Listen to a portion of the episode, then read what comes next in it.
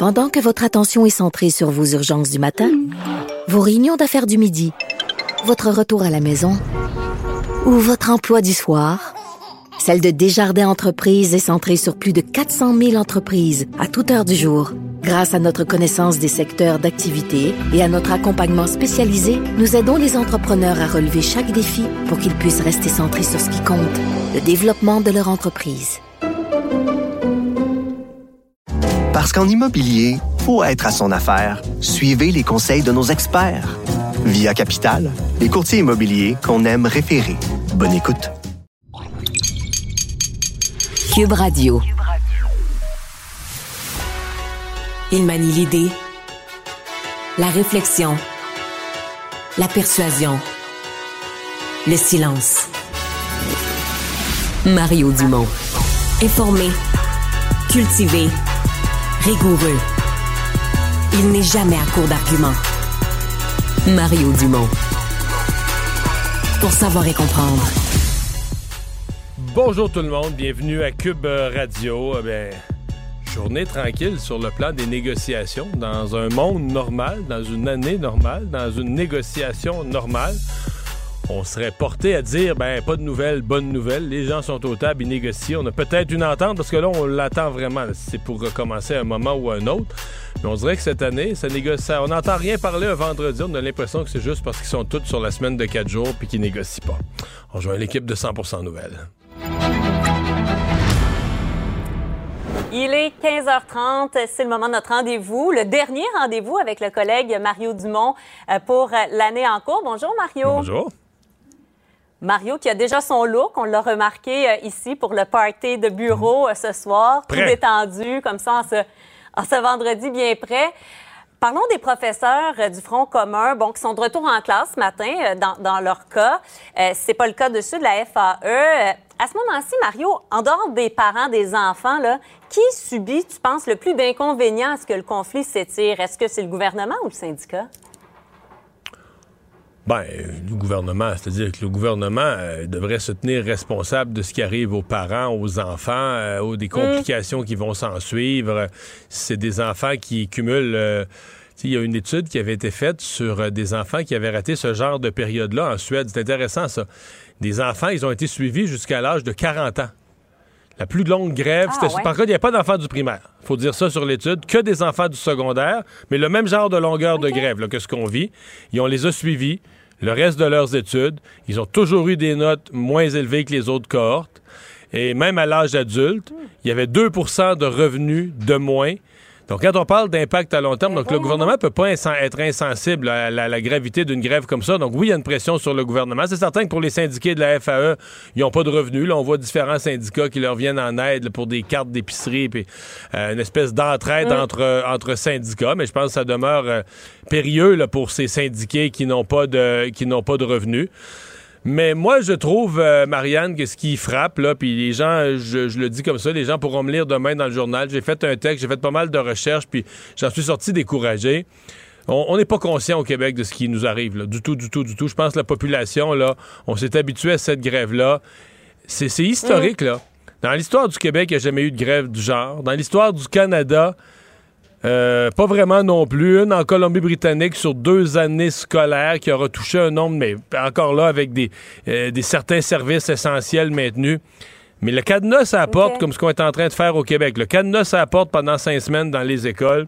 Euh, la plupart des pays d'Europe ont jamais vécu ça. C'est incroyable. C'est incroyable ce qu'on vit. J'ai l'impression que. Peut-être qu'après, peut-être que dans les mois prochains, il va y avoir une prise de conscience de dire Waouh, qu'est-ce qui nous est arrivé? Qu'est-ce qu'on vient de faire là? là? Mais, mais peut-être le fait qu'il y ait deux groupes. Par exemple, moi, mes enfants, bon, c'est le Front commun, euh, ils sont à l'école aujourd'hui. Donc, est-ce que ça aussi, ça contribue peut-être à une prise de vrai. conscience qui est moins grande? Je sais C'est vrai, c'est pas tous les enfants, c'est un peu moins de la moitié des enfants du Québec là, qui le vivent. Les enfants qui sont dans les écoles Front commun ont raté neuf jours jusqu'à maintenant. En ont quand même raté. Ben ouais, oui. on a quand même raté beaucoup. Là. Neuf jours, c'est beaucoup, mais c'est Mm. plus dans le même ordre de grandeur. Parce que là, cette semaine, dans le cas des enfants euh, FAE, là, des, des- des syndicats affiliés à la FAE, On est aujourd'hui à la 19e journée d'école ratée. La 18, c'était 10% de l'année scolaire. Tu sais, quand on parle de rattrapage, tu ne peux, peux, pas rattraper 10% de l'année scolaire. on est à plus de 10% de l'année scolaire. On est déjà sûr de 21. Parce que même s'il y avait une entente qui nous popait d'en face dans le prochain 10 minutes, là, à mon avis, c'est lundi, mardi, on oublie ça. le temps d'adopter l'entente, la faire adopter par la faire accepter par les instances, la mettre sur papier, la mm. faire tu pourrais pas recommencer avant euh, dans un scénario hyper optimiste mercredi prochain. Donc, on est déjà sûr de 21 jours de grève. C'est pour ça qu'on entre dans une longueur de grève qui est... Euh, puis, on, entend... C'est comme si on n'entend pas de prise de conscience. On n'entend pas... Euh, par mm. exemple, le rappel que quand René Lévesque avait été pris devant pareille situation, en 1983, après trois semaines de grève, ils avaient dit non, on peut pas, là. Les enfants doivent retourner à l'école. Et ils avaient, loi spéciale, ils avaient sorti la matraque, là, vraiment, là. Euh, tu sais, mm. c'était plus possible de faire la grève. Les enseignants qui refaisaient un jour de grève, là, perdaient une année d'ancienneté par jour de grève, plus des amendes, des pénalités. C'était vraiment très. Il y a eu un coup politique à ça.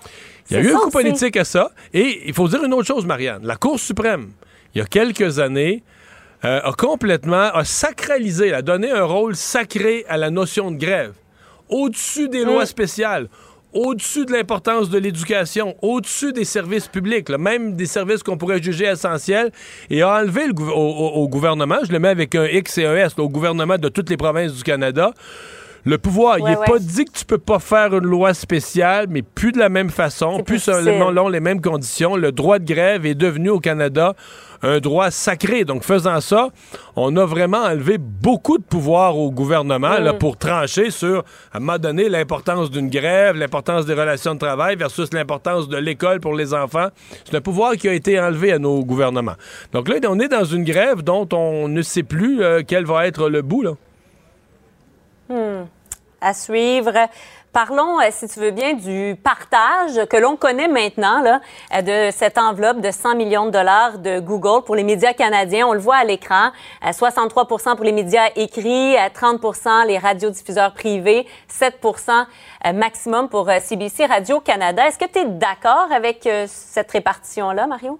Non, je suis pas d'accord, mais je suis pas surpris. Et c'est encore CBC Radio-Canada qui va ramasser probablement la plus grosse part parce que le 30% entre l'ensemble des radiodiffuseurs privés, une fois que tu vas l'avoir divisé, euh, c'est ce qu'il fallait s'attendre. Par le nombre de journalistes. Oui, ou peu importe le critère, quand tu vas l'avoir diffusé entre l'ensemble mm. des radiodiffuseurs privés, chacun va avoir moins de 7 là. Donc, euh, c'est une façon. Parce qu'aujourd'hui, c'est assez habile parce qu'en le faisant comme ça, quand tu le regardes, tu as l'impression que CBC Radio-Canada est celui qui ramasse le moins, là. Mais c'est parce que radio-diffuseur privé, ça inclut beaucoup de joueurs, là. en anglais, en français. Une fois que tu, vas... une fois que tu vas avoir fait la division du montant, CBC Radio-Canada va se retrouver en haut de la liste, va être celui au Canada. Euh, médias écrits, c'est la même chose, 63% mais c'est énormément de monde, là, en français, en anglais. Les grands journaux, les petits journaux, les journaux sur le web, les journaux de, de, de région donc, c'est beaucoup, beaucoup, beaucoup de monde. Donc, une fois que tu vas avoir divisé tout ça, c'est encore une fois CBC euh, Radio-Canada qui va avoir ramassé la, plus grosse partie. Parlons euh, en terminant du député Frédéric Beauchemin qui a réintégré le caucus libéral euh, parce que les plaintes de harcèlement psychologique à, son endroit ont été retirées. Mario, qu'est-ce qui, pour toi, ressort de ça? Bon, peut-être en termes de, de procédure comme telle, mais aussi sur l'état du Parti libéral et sur les chances de Fred Beauchemin d'en devenir le chef. Il y a beaucoup de choses dans la question. D'abord, moi, cette plainte-là, j'ai trouvé bizarre depuis le début. Là. Ça semble plus une chicane interne de parti qui s'est retrouvée... Tu l'avais reçu à ton émission. Oui, mais c'est parce que c'est une chicane interne de parti qui s'est retrouvée sur le front des, euh, comme des relations de travail ou de, du harcèlement en milieu de travail. Pourquoi? Parce que tous ces employés, tous ces gens sont tous d'une certaine manière, des employés. Euh, c'est comme si à la commission jeunesse, qui, dans la plupart des époques, les, gens étaient de façon générale des bénévoles, mais là, ils sont des employés, des employés de bureau. quand ils se chicanent entre eux, ou quand. Mais là, ça devient une question de relation. C'est plus une question de, chicane interne dans un comité de bénévoles. Mm. Ça devient une question de relation de travail au sens de, du harcèlement dans un bureau, du fonctionnement d'un bureau.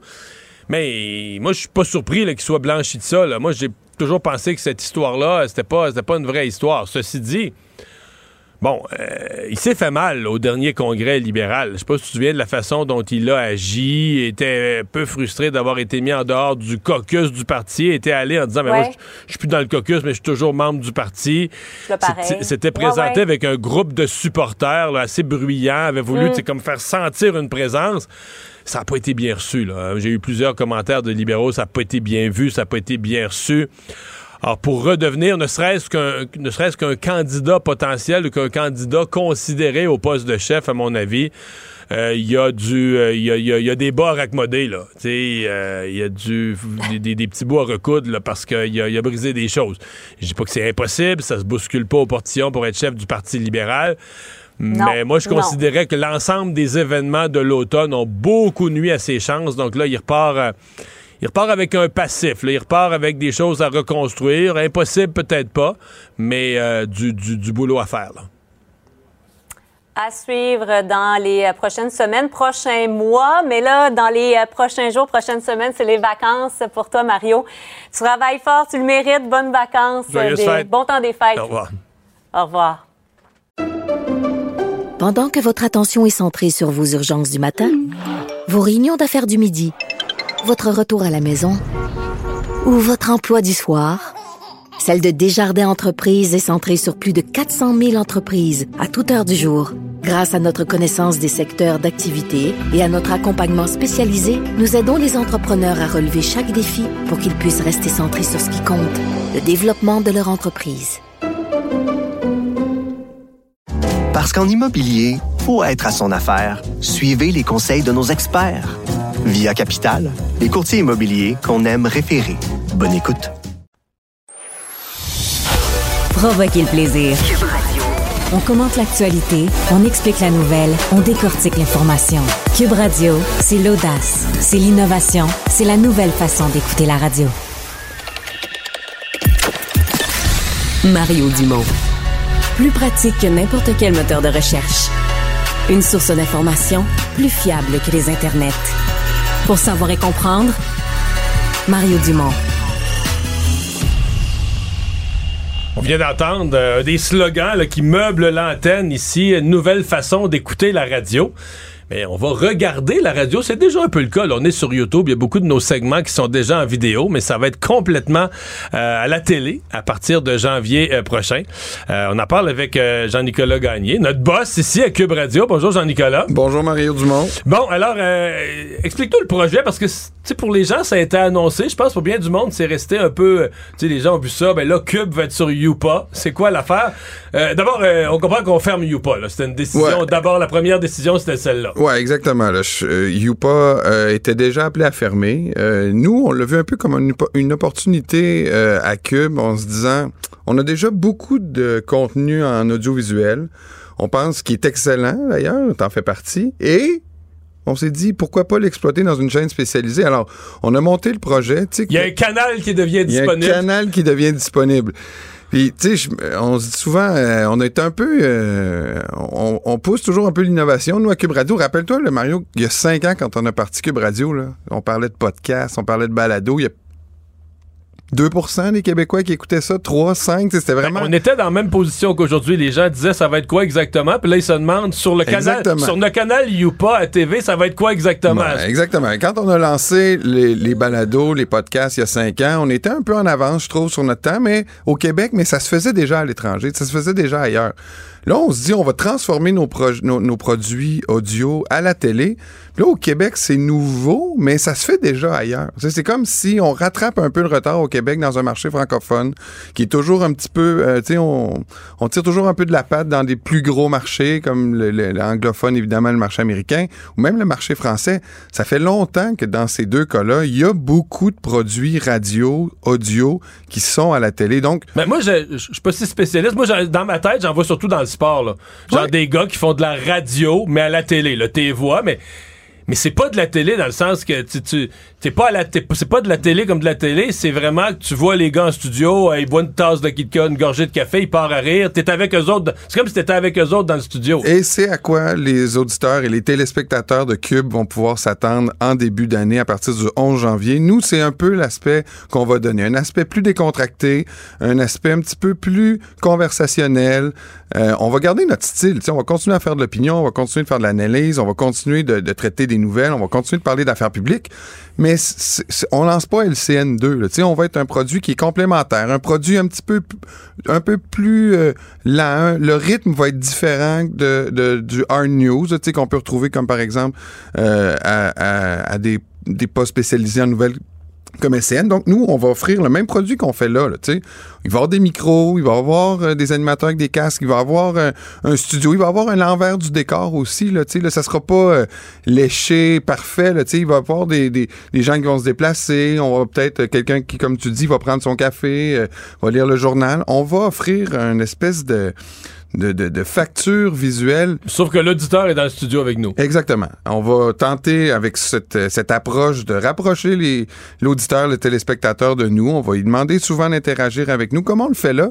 Mais là, on va être à la télé, donc on va avoir hmm. une, nouvelle approche un peu avec eux. Donc, ça commence le 11. Exact. À partir du 11 janvier. Ça veut dire que le 10 au soir, il y a encore des bonhommes à Youpa ou y a-tu un, moment où ça va être les, les, les color bars? Oui, oui, on va passer de cailloux à, Mario. À Mario. Ah, c'est pas pire, ça. c'est sûr que il va falloir avertir les enfants qui nous regardent euh, peut-être 24 heures. Il faut avertir les enfants seulement pour Benoît Dutrisac. Et Richard. Et Richard Martineau. Richard aussi. Il risque de faire le saut. Donc, c'est vraiment. Et la chronique sexe de Sophie aussi. La chronique sexe de Sophie. Faut coucher les aussi. C'est vrai, c'est vrai. Mais tu vois, il reste que euh, on propose un produit aussi qui est différent. Là. Il va y avoir la facture visuelle qui est différente, mais moi, j'aime à, penser qu'on n'a pas aussi à, sur, à la télé au Québec ce qu'on propose, comme contenu un petit peu... Euh, euh différent, on est, moins encarcané. Euh, donc, je pense que les gens vont nous découvrir avec plaisir. Euh, pour celui qui, qui s'est jamais occupé de la partie vidéo. Il ne nous a jamais regardé sur YouTube. parce qu'on a quand même, je, je, je jase avec les gens. On a des gens, exemple, qui nous écoutent toujours en balado, exemple, en faisant du jogging. J'en ai croisé un cette semaine. Euh, le produit audio, pour ceux qui sont 100% audio, changera pas. Non, le produit audio va rester le même. on a, euh, on a des mois, on est allé chercher 2 millions de téléchargements c'est impressionnant. Là, nous, les performances de Cube Radio depuis son lancement il y a cinq ans sont toujours en, forte croissance. Fait évidemment que les gens qui aiment consommer leur, leur, leur, contenu de Cube Radio à l'audio vont pouvoir continuer de le faire, vont pouvoir continuer de télécharger. Euh, pas de différence. Pas de différence. Euh, pour ceux qui nous consommaient sur YouTube, mais là, peut-être qu'on va plus les amener, nous, à, en direct, à, les regarder exactement en direct, parce que YouTube, on n'offre pas nos contenus en direct, on les offre euh, en rattrapage. Euh, mais c'est sûr que nous, l'objectif, ça va être que les gens viennent nous regarder en direct, consomment notre, nos, contenus en direct sur la chaîne. Mm-hmm. Et là, donc, à, partir du 11, les gens qui vont vouloir s'abonner, euh, la chaîne va s'appeler quoi? Cube? Cube. Ça va être Cube. Euh, Pas Cube TV, radio, euh, Cube, point. Cube, exactement. Cube, point. je pense que Cube Radio c'est une marque qui est reconnue, là, tu sais, là. Ça fait cinq ans qu'elle est dans le marché, puis euh, on n'a plus beaucoup besoin de présentation avec Cube Radio. On va garder l'aspect radio, mais là, comme on s'en va à la télé, euh, on a eu des discussions, on appelle ça Cube Radio Télé, on appelle ça Cube Télé. Je pense que Cube, ça, va, ça va, euh, ça va refléter le plus ce que c'est devenu, c'est-à-dire une offre multiplateforme. on est euh, audiovisuel, on écrit aussi beaucoup de textes. Les gens qui veulent aussi nous suivre sur ce qui a été dit en ondes, ils peuvent aller sur le site du Journal de Montréal dans la section Cube, puis ils ont un paquet de contenus euh, qui, qui, qui débouche sur des textes là, que nos équipes font. Sur mettons une entrevue qui dit quelque chose de surprenant, ça te donne un texte. Exactement. Donc, on a du contenu en direct à la radio, on a du contenu sur demande en audio, on a des podcasts qui, qui dépassent euh, la simple grille de, de, radio talk qu'on a ici, qu'on peut aussi toujours consommer en audio. Tu sais, on a des, non, parce que nos podcasts sont sur les sites classiques de podcasts. Exact, exact. Puis tu sais, il y en a, on vient d'en sortir avec le bureau d'enquête sur Benoît Robert. Je sais pas si tu l'as entendu, mais je je te conseille de, de, l'écouter quand tu vas faire de la route pendant les fêtes. On a aussi euh, YouTube qu'on a développé sur la plateforme cube.ca. On a aussi tous nos contenus en audiovisuel. Donc, Cube est devenu multiplateforme. Là. Puis d'ajouter la télé à ça, mais c'est comme une, une, évolution logique. Là. Les, euh, les, les, émissions du, donc du, matin au soir, on va être... Euh, tu, vas ouvrir, tu vas voir toujours du visuel. Exactement. Là, de, de, de, 6 à 6, ça va être la grille en direct. Là. Les gens vont avoir le plaisir de te retrouver. Ils vont avoir le plaisir de retrouver Alexandre Dubé le matin. Euh, je nommerai pas toutes, Richard, Benoît, Sophie, Yasmine. Mais euh, ils vont les avoir en direct. Fait que, euh, on le connaît, Benoît, on le connaît, Richard, il aime ça, là, là, avoir, faire des mimiques. Les gens nous disent, ouais, mais là, on va vous voir à la télé, mais on vous écoutait déjà, ouais, mais Allez nous regarder. Là. Allez nous regarder, ça va être quelque chose, je vous le garantis. Fait que c'est vrai que euh, les gens vont retrouver la grille qu'on a en ce moment à l'antenne. Et les fins de semaine, ben là, on va, pour le reste de la grille, on va aussi combler avec euh, des meilleurs moments, mais aussi des émissions originales. Tu sais, on va avoir le guide loto qui va prendre l'antenne. On va avoir aussi Les Dérangeants, un podcast qui est déjà en diffusion euh, chez nous à Cube Radio, mais qui va être en audiovisuel. Euh, il y a les gars aussi, là, ton gars Francis, là, qui est souvent avec nous. Mais oui, Francis Gosselin, Philippe Richard Bertrand, qui vont faire aussi une émission qui va être diffusée la fin de semaine. Antoine Robitaille va avoir une émission politique la, la, la fin de semaine aussi. Fait que, tu sais, on va offrir beaucoup de contenu euh, pour ceux et celles qui vont s'abonner à notre chaîne. On a très hâte de débuter là, en janvier. Ben, rendez-vous euh, le 11 euh, janvier. Jean-Nicolas, merci beaucoup. Bon party de Noël, Mario. Et salut. Pendant que votre attention est centrée sur vos urgences du matin, vos réunions d'affaires du midi, votre retour à la maison ou votre emploi du soir, celle de Desjardins Entreprises est centrée sur plus de 400 000 entreprises à toute heure du jour. Grâce à notre connaissance des secteurs d'activité et à notre accompagnement spécialisé, nous aidons les entrepreneurs à relever chaque défi pour qu'ils puissent rester centrés sur ce qui compte, le développement de leur entreprise. Parce qu'en immobilier, pour être à son affaire, suivez les conseils de nos experts. Via Capital, les courtiers immobiliers qu'on aime référer. Bonne écoute. Casse-tête, devinette, mots croisés. Mario Dumont a la solution à tout. Le problème n'est pas là. Francis Gosselin. Ça sonne comme une arnaque. J'ai-tu une bonne logique, moi, là? Mario Dumont. Dis pas que pour faire plus d'argent. La rencontre, Gosselin, Dumont. Salut, Francis. Bon, ben, je pense que c'est gelé. Bonjour, Francis. Visiblement, le son ne fonctionne pas. Euh, on va connecter ça autrement. Ouais, Francis qui veut nous parler du professeur, en fait, le directeur de l'école de journalisme de l'université de. Oui, salut. Euh, donc le directeur de, de l'école de journalisme de l'UCAM, euh, Patrick White, que je connais depuis. Écoute, il couvrait la politique à l'Assemblée nationale quand j'ai été élu dans les années 90. Euh, il a fait toute une carrière dans je sais plus combien de médias. Aujourd'hui, enseignait le journalisme. Et là, euh, il a, il avait son blog euh, patwhite.com, mais sur son blog, il a monétisé certains articles et euh, ben monétisé d'une manière qui n'a pas passé là. Oui, effectivement. Puis c'est bizarre, ben, Mario, parce que comme tu l'as dit, le Pat euh, que, que je connais là, par ailleurs, là, c'est quelqu'un qui a occupé toutes sortes de fonctions là, euh, dans l'univers, grand univers du journalisme au Québec. À une époque, il avait été le, patron du Huffington Post euh, Québec, ouais. tu s'appellera. puis là, depuis quelques années, il était à la direction du programme de journaliste de l'UCAM, dont on a quand même chez Cube plusieurs gradués. donc c'est quand même pas, pas trop loin du studio non plus. et donc, c'est à travers le travail d'un autre professeur, Jean-Louis Roy, euh, qui euh, Jean-Hugues Roy, pardon, qui que tout ça a été euh, dévoilé. apparemment, Patrick White, donc il y avait ce blog depuis une vingtaine d'années, qui était vraiment un blog un peu généraliste, aurait tenté de monétiser, donc comme tu le disais, certains de ses contenus, et ça aurait pointé vers des casinos en ligne, de la commandez-vous une femme ukrainienne, des affaires complètement pas d'allure.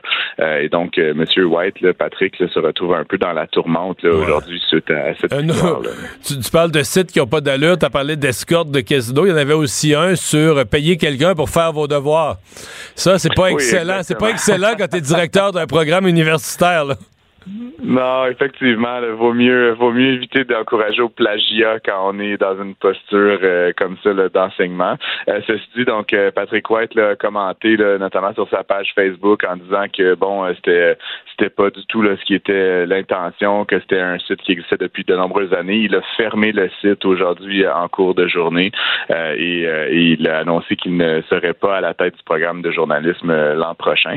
C'est intéressant, évidemment, beaucoup de gens ont réagi à ça, selon certains, depuis sans rentrer dans la théorie du complot, mais il y aurait un peu un petit règlement de compte là, entre les deux professeurs dont on parle, euh, qui, euh, bon, euh, et apparemment, M. Roy serait à, reprendre le programme en journalisme, donc encore une fois, sans vouloir faire de, de mauvais esprits, mhm. il y aurait peut-être un, peu de motivation sous-jacente à toute cette, cette histoire, Mario. Ouais.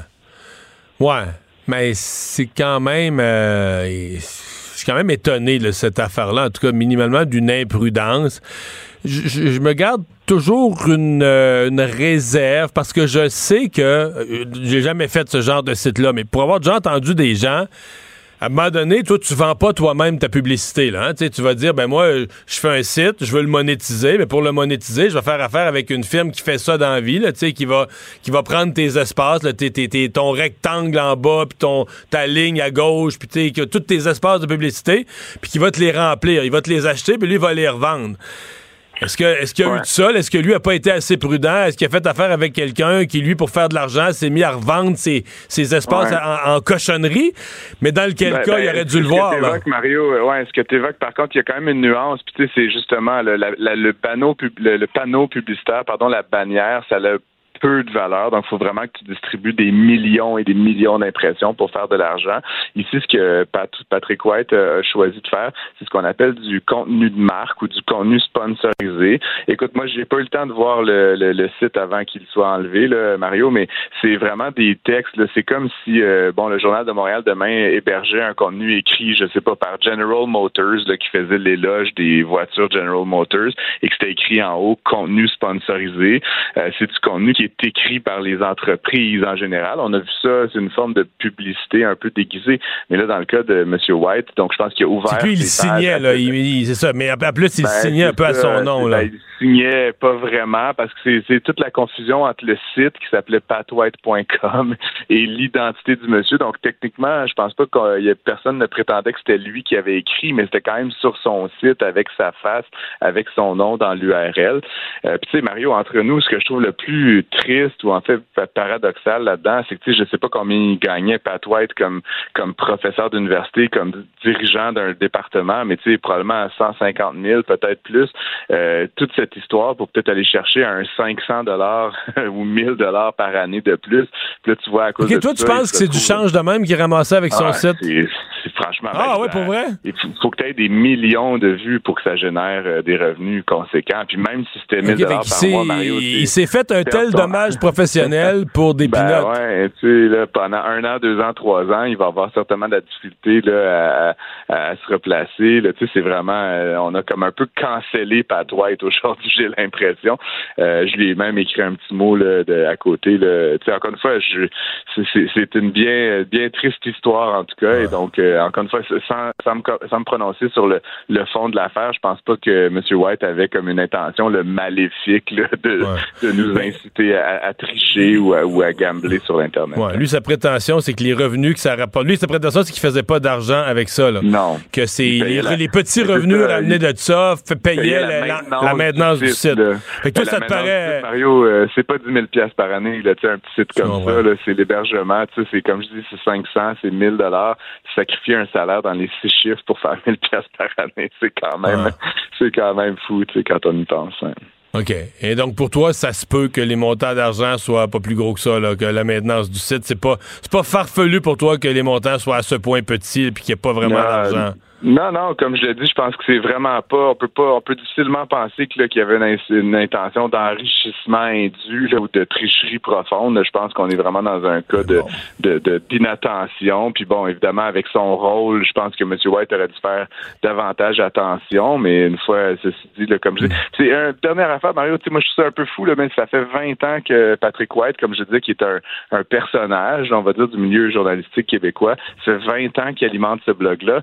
C'est ça le, un peu le paradoxe du numérique. Hein. Là, en, enlevant son site aujourd'hui, il n'existera plus jamais aucune forme d'archive de, de 20 ans de contribution de sa part. Donc, tu sais, contrairement à la presse écrite où on pouvait toujours, euh, tu sais, dans les bibliothèques et ailleurs, retrouver une vieille copie du journal ou du, de la presse, ben, dans ce cas-ci, ceci est irrémédiablement perdu.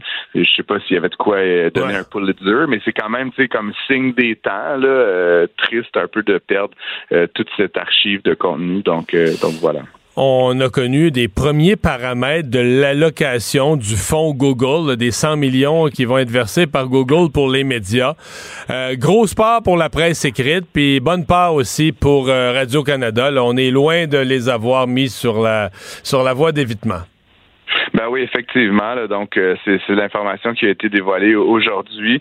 Euh, donc, euh, les, radios et les télés vont aller chercher environ un tiers de l'argent, mais c'est vraiment les, la presse écrite là, qui, qui ramasse tout le reste, donc 63% À travers ça, dans ce dans ce 30 millions de dollars environ là, qui est pour pour les, les radios et la télé, il y a 7 millions juste pour Radio Canada. tu sais, Mario, là, que le Bloc, le NPD, d'autres euh, élus s'étaient prononcés de manière un peu dubitative par rapport au fait qu'on allait prendre ces quelques rares dollars pour l'industrie journalistique et la donner à un organisme de presse, Radio-Canada, qui est financé à plus d'un milliard de dollars. C'est eux qui vont avoir la plus grosse part encore un peu ridicule, si tu veux mon avis. Puis pour entre nous, c'est bien 7 millions objectivement, mais en proportion du budget de Radio-Canada, c'est une goutte d'eau dans l'océan. Hmm. Alors que pour plusieurs petits médias, c'est la différence entre la vie et la mort.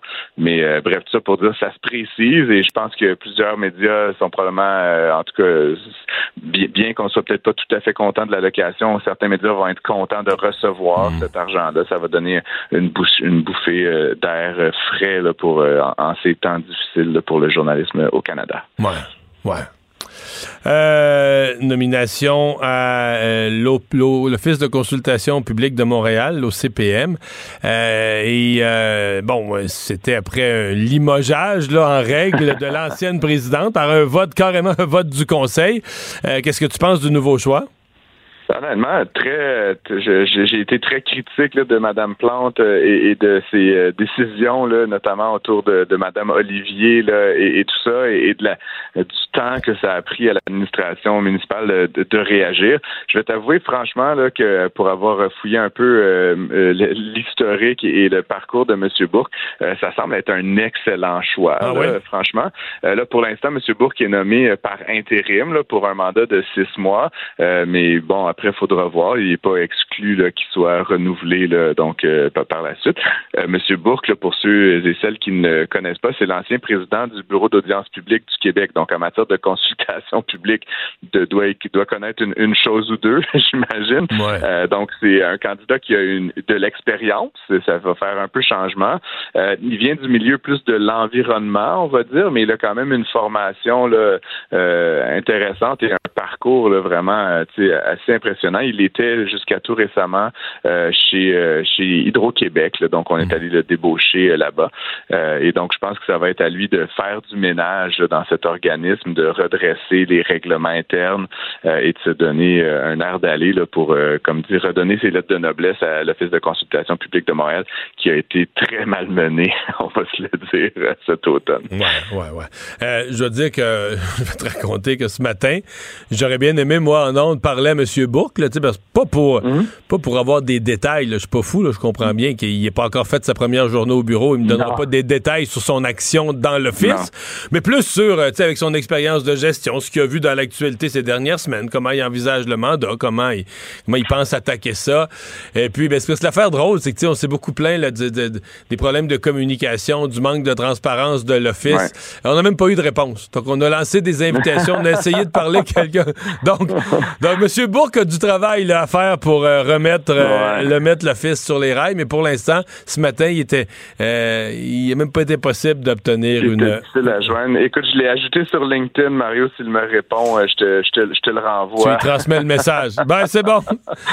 C'est bon, ben écoute. Joyeuse fête à toi. Toi aussi. On se reparle en 2024. Absolument. à bientôt. Écoutez Francis Gosselin à l'animation du balado Prends pas ça pour du cash. Disponible en tout temps sur l'application et le site cubradio.ca. La plateforme audio et vidéo où les contenus francophones sont fièrement en vedette. Pendant que votre attention est centrée sur cette voix qui vous parle ici, ou encore là, tout près ici, très loin là-bas, Celle de Desjardins Entreprises est centrée sur plus de 400 000 entreprises partout autour de vous. Depuis plus de 120 ans, nos équipes dédiées accompagnent les entrepreneurs d'ici à chaque étape pour qu'ils puissent rester centrés sur ce qui compte, la croissance de leur entreprise.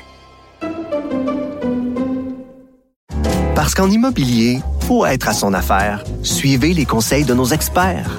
Via Capital, les courtiers immobiliers qu'on aime référer. Bonne écoute.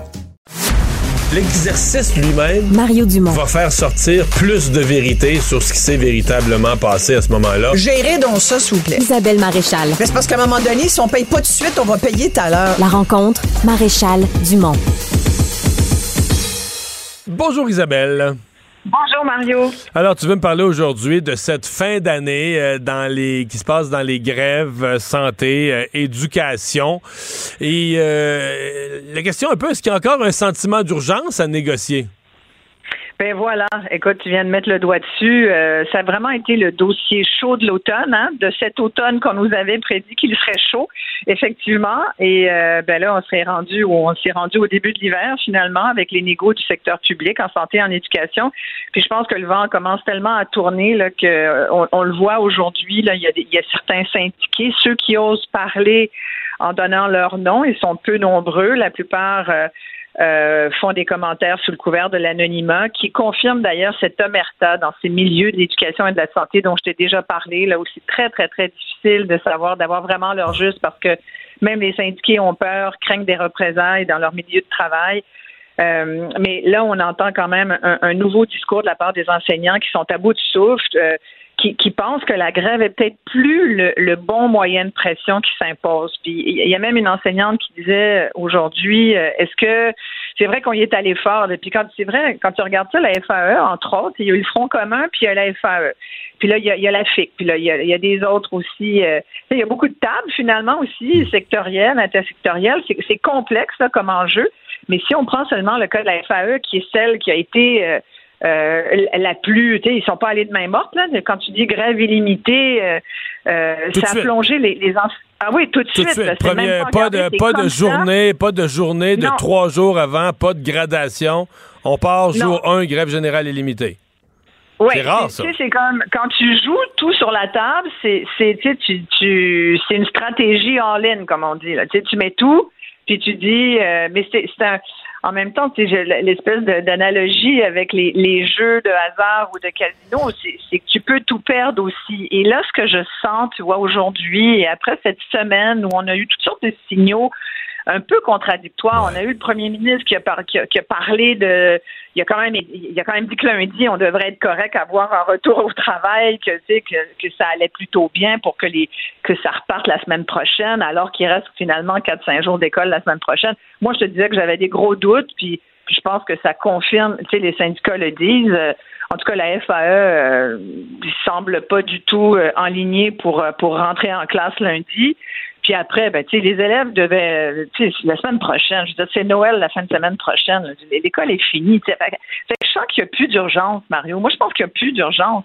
On sait comment installer dans un espace, dans un espèce de, de, de non-entente euh, qui risque de durer avec des petits gains. Tu sais, tu fais un pas en avant, tu recules de deux quasiment. Tu sais, c'est, dans ce temps-là, tu n'avances pas, bien au contraire. Puis euh, euh, il y a vraiment cette espèce, c'est quasiment, c'est quasiment comme une espèce de confort, inconfortable tout de même pour ceux qui sont sur les lignes de piquetage. Puis encore hier, écoute, je regardais les nouvelles, puis je regardais les images.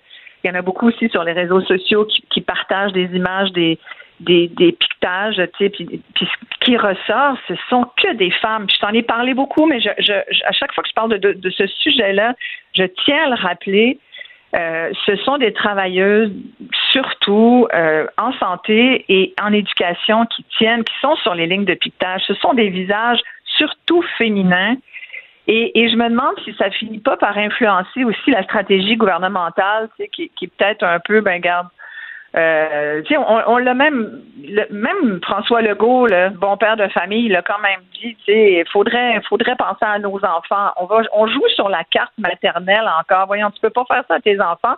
Tes aimes tes enfants. Regarde ce que tu, le mal que tu leur fais. sais je comprends que je suis pas sûre qu'on ait utilisé la même stratégie avec euh, avec des gars syndiqués, mais bon, euh, c'est quand même un point important. surtout que je lisais un texte fort intéressant aujourd'hui euh, de la part d'une doctorante et chercheuse à l'université Concordia qui s'est intéressée justement au, elle a fait une, étude à grande échelle.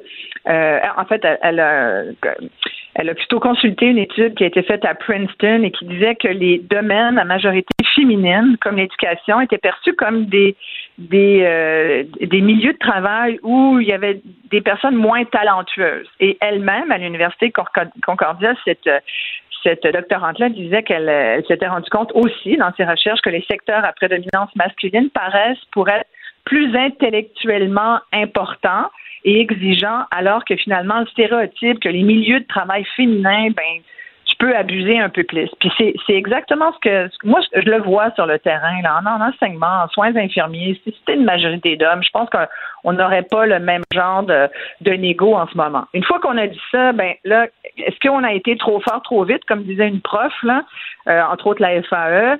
Toujours est-il qu'aujourd'hui, il y a beaucoup d'enseignants qui sont plus capables, tu sais, pas d'argent, pas de fonds de grève à la veille de Noël.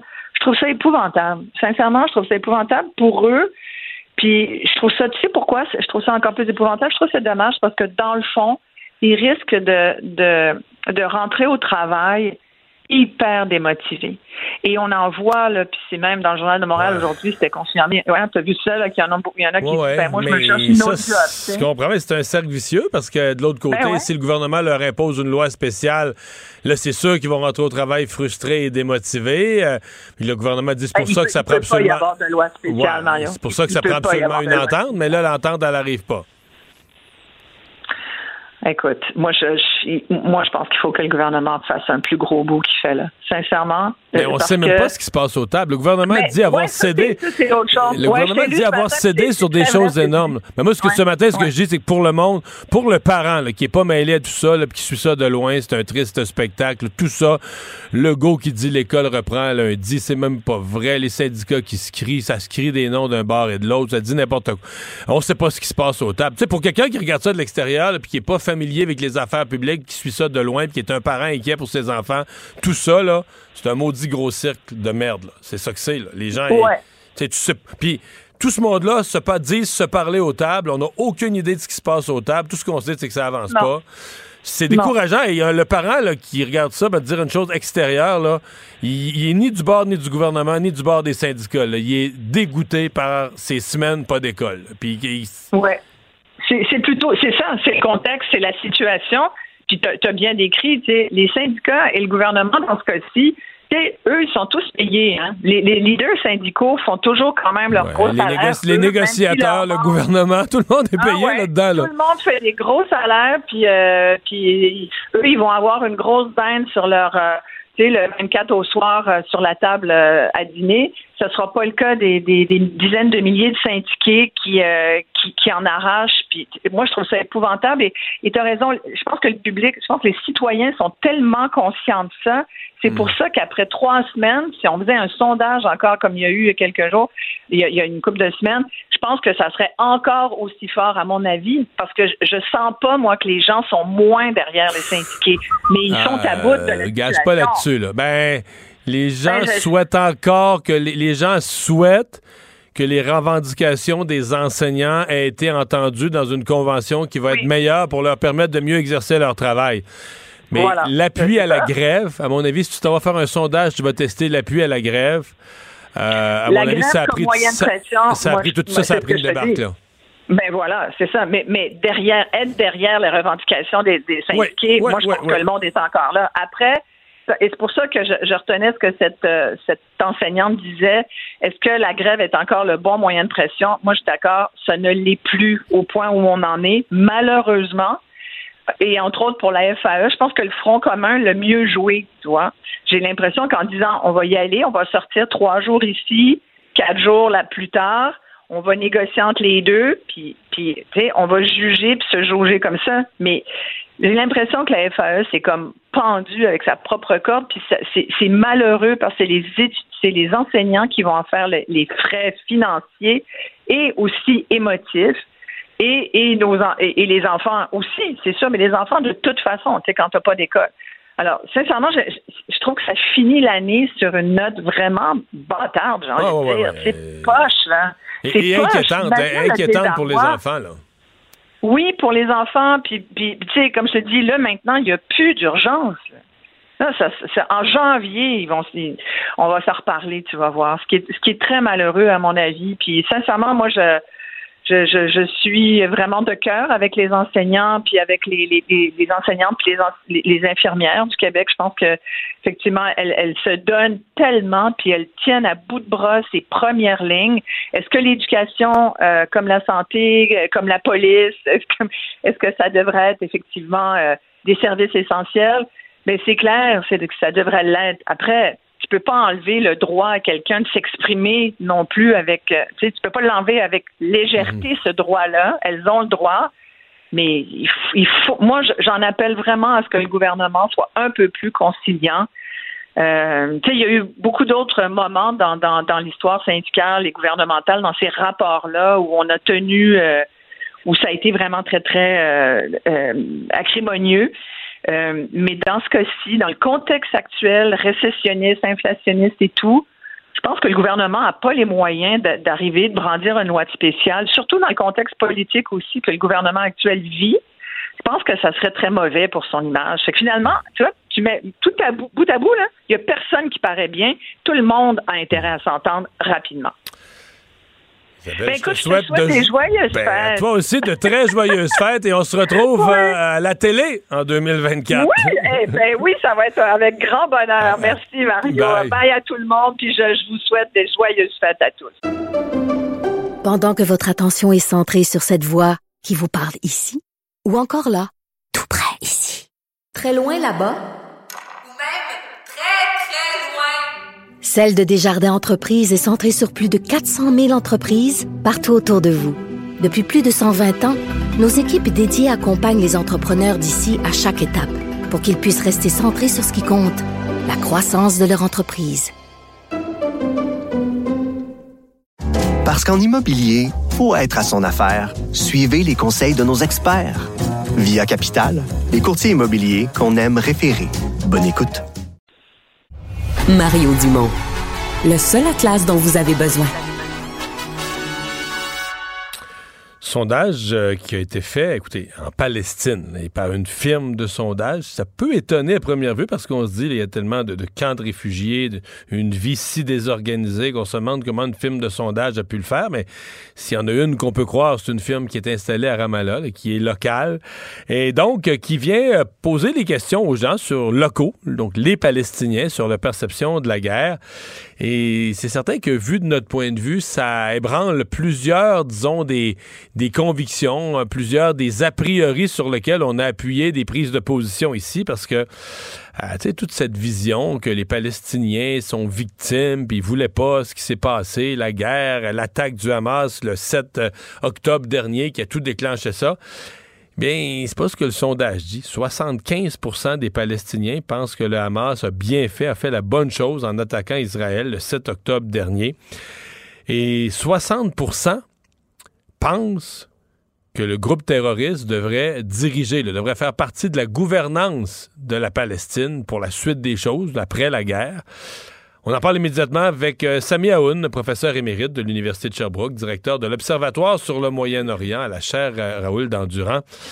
Professeur Aoun, bonjour. Euh, bonjour, monsieur. Est-ce que vous, avec votre connaissance, un tel sondage vous étonne? pas nécessairement, mais à comparer avec d'autres sondages, surtout celui du baromètre arabe qui est à l'université de Princeton et aussi en Cisjordanie, ils ont des attaches, alors qui montrait simplement à la fin du mois de novembre tout à fait à l'opposé de ces conclusions que vous avez bien mentionnées. À ce moment, on nous dirait qu'il y a 60%, 67% des Palestiniens de Gaza, justement, sont très critiques à l'égard de la gouvernance de Hamas et à leur euh, autoritarisme, si vous voulez, dans la région. Et ils critiquaient surtout le manque d'espace de l'expression libre et de la vitalité de leur société civile.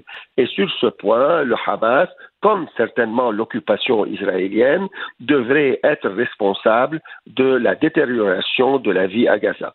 Cette fois-ci, que la conclusion qui a été faite par le baromètre arabe, et comme vous l'avez bien dit, et c'était bien dit par la professeure bien connue euh, Amani Jamal, qui est palestinienne elle-même, euh, américaine encore, elle dit que voilà, euh, l'opinion publique de Gaza, les populations palestiniennes ne s'identifient pas à, au Hamas et justement se distancient à l'égard de ses politiques et de ses actes.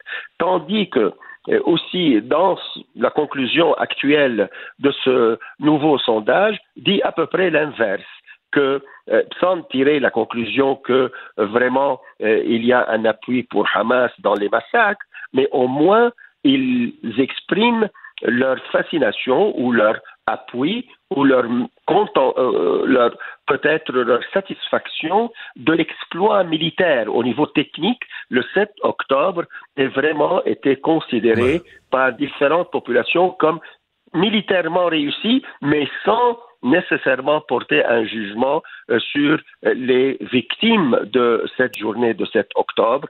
Et sur ce point, on voit une hésitation au niveau du leadership palestinien comme au niveau de la population palestinienne de le juger comme c'est dans les sphères occidentales, américaines, canadiennes ou d'autres, comme un acte terroriste. Alors sur ce point, il faut voir que ce sondage vraiment donne euh, un, appui qui est inattendu pour, mhm. pour Hamas, qui était à 37% et maintenant elle est à 75%. Mais est-ce qu'on peut, parce que je vais vous avouer humblement là, que pour nous, c'est bien loin. On nous dit une firme de sondage installée à, à Ramallah, une firme de sondage donc qui est euh, qui est en Palestine, qui est installée sur place. On comprend bien que et ce serait pas possible pour quelqu'un à partir de Paris ou à partir de l'autre bout du monde de sonder. Je sais pas comment on fait pour sonder à l'heure actuelle les Palestiniens, dont une partie vit en dehors de sa maison, dans des camps de réfugiés, dans tout ça dans une atmosphère où il manque de tout.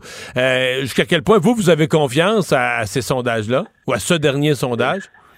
C'est-à-dire les deux, la personne qui est la plus connue, qui a mené ce sondage et qui est le directeur, euh, qui est quand même euh, une référence respectable, c'est le docteur Khalil Shikaki. Alors sur ce point, il faut se fier à ce sondage. Il faut attendre d'autres sondages de voir. Mais une idée.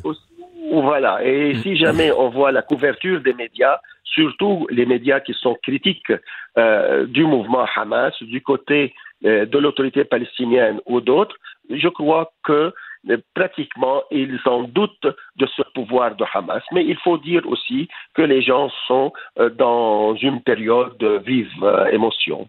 Ouais, pas facile de mesurer l'opinion publique dans des émotions, des, des peurs du genre.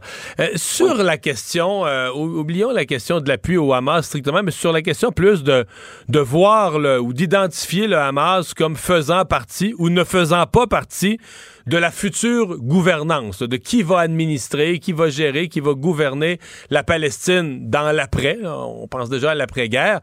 Euh, professeur Owen, le Canada, dans sa position, en changeant de position cette semaine, en, demandant un cessez-le-feu, le Canada a dit, ben là, le Hamas ne peut pas faire partie, ne doit pas du tout, d'aucune façon, être impliqué dans un futur gouvernement, dans la, future gouvernance de la, euh, de la Palestine. Et là, le sondage, bon, euh, il nous dit 60% des gens, en tout cas une majorité, euh, au contraire des Palestiniens, eux voudraient voir le Hamas. Sur cette question-là, c'est quoi votre opinion? Est-ce que parce que dans le passé, quand même, il y a 15 ans, euh, un peu plus, les, Palestiniens avaient voté à Gaza, ils avaient voté fortement pour un parti politique. le Hamas avait un bras, un bras militaire, mais avait aussi un bras politique qui a gagné les élections.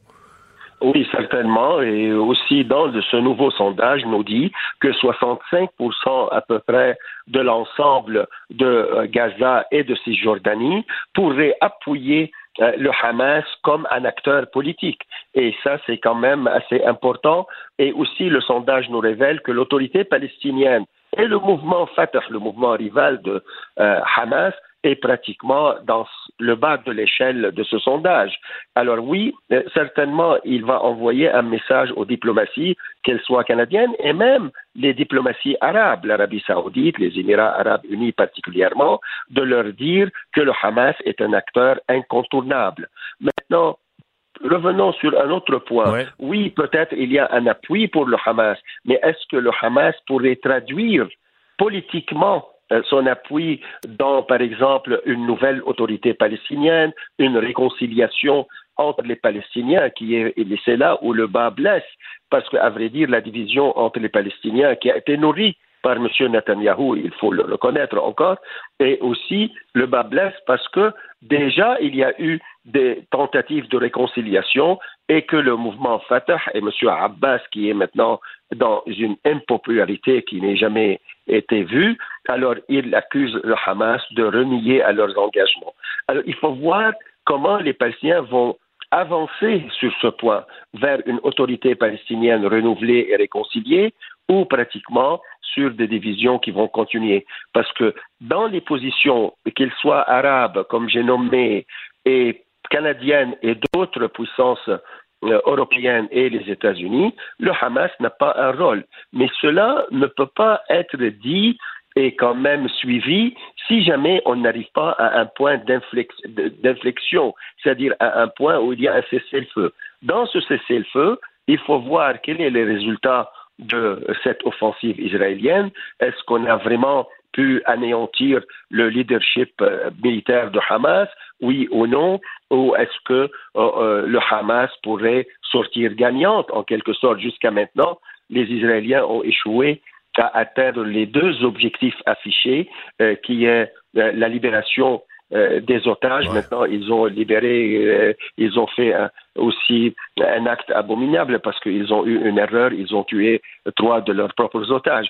aussi au niveau euh, l'anéantissement de, Hamas comme aile militaire. Alors, ce qui y arrive maintenant, c'est la destruction de 60% de Gaza et avec un bilan très élevé des victimes. Alors, c'est pourquoi il faut comprendre le sondage peut-être dans cette défiance à l'égard euh, de soit euh, l'offensive israélienne, soit à la diplomatie occidentale et arabe qui voulait peut-être marginaliser le Hamas.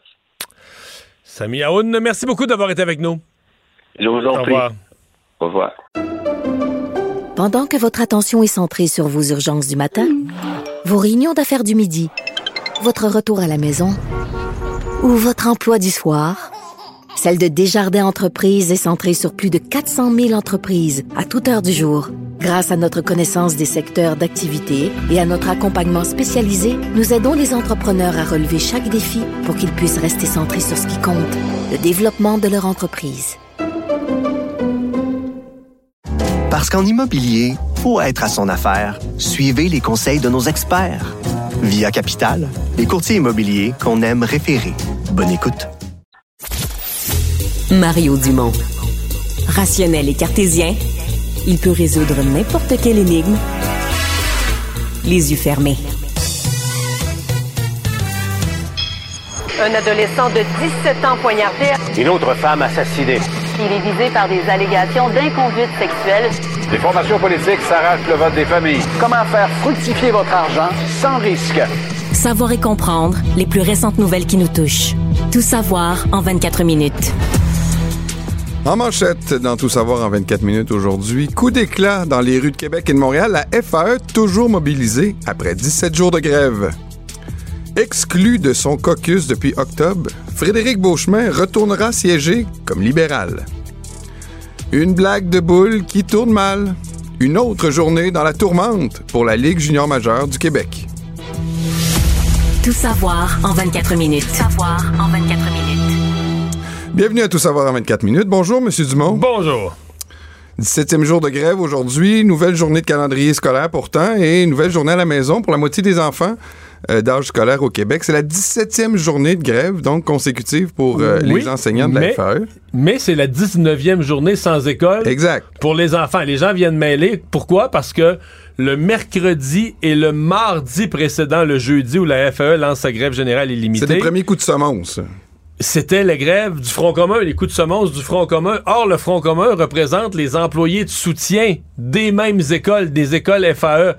Donc, les écoles affiliées à la FAE étaient déjà fermées le mardi et le mercredi. Même si les profs étaient pas en grève, les profs étaient chez eux, payés, mais à faire, ils nous ont expliqué qu'ils faisaient du travail à partir de chez eux, préparaient des cours qu'ils donneraient jamais parce que les, écoles allaient être fermées le jeudi. Mais, euh, et donc, le jeudi, la FAE s'est tombée en grève. Donc, aujourd'hui, c'est la 17e journée de grève de la FAE. Mais pour les enfants de ces écoles, c'est la 19e journée, pas d'école.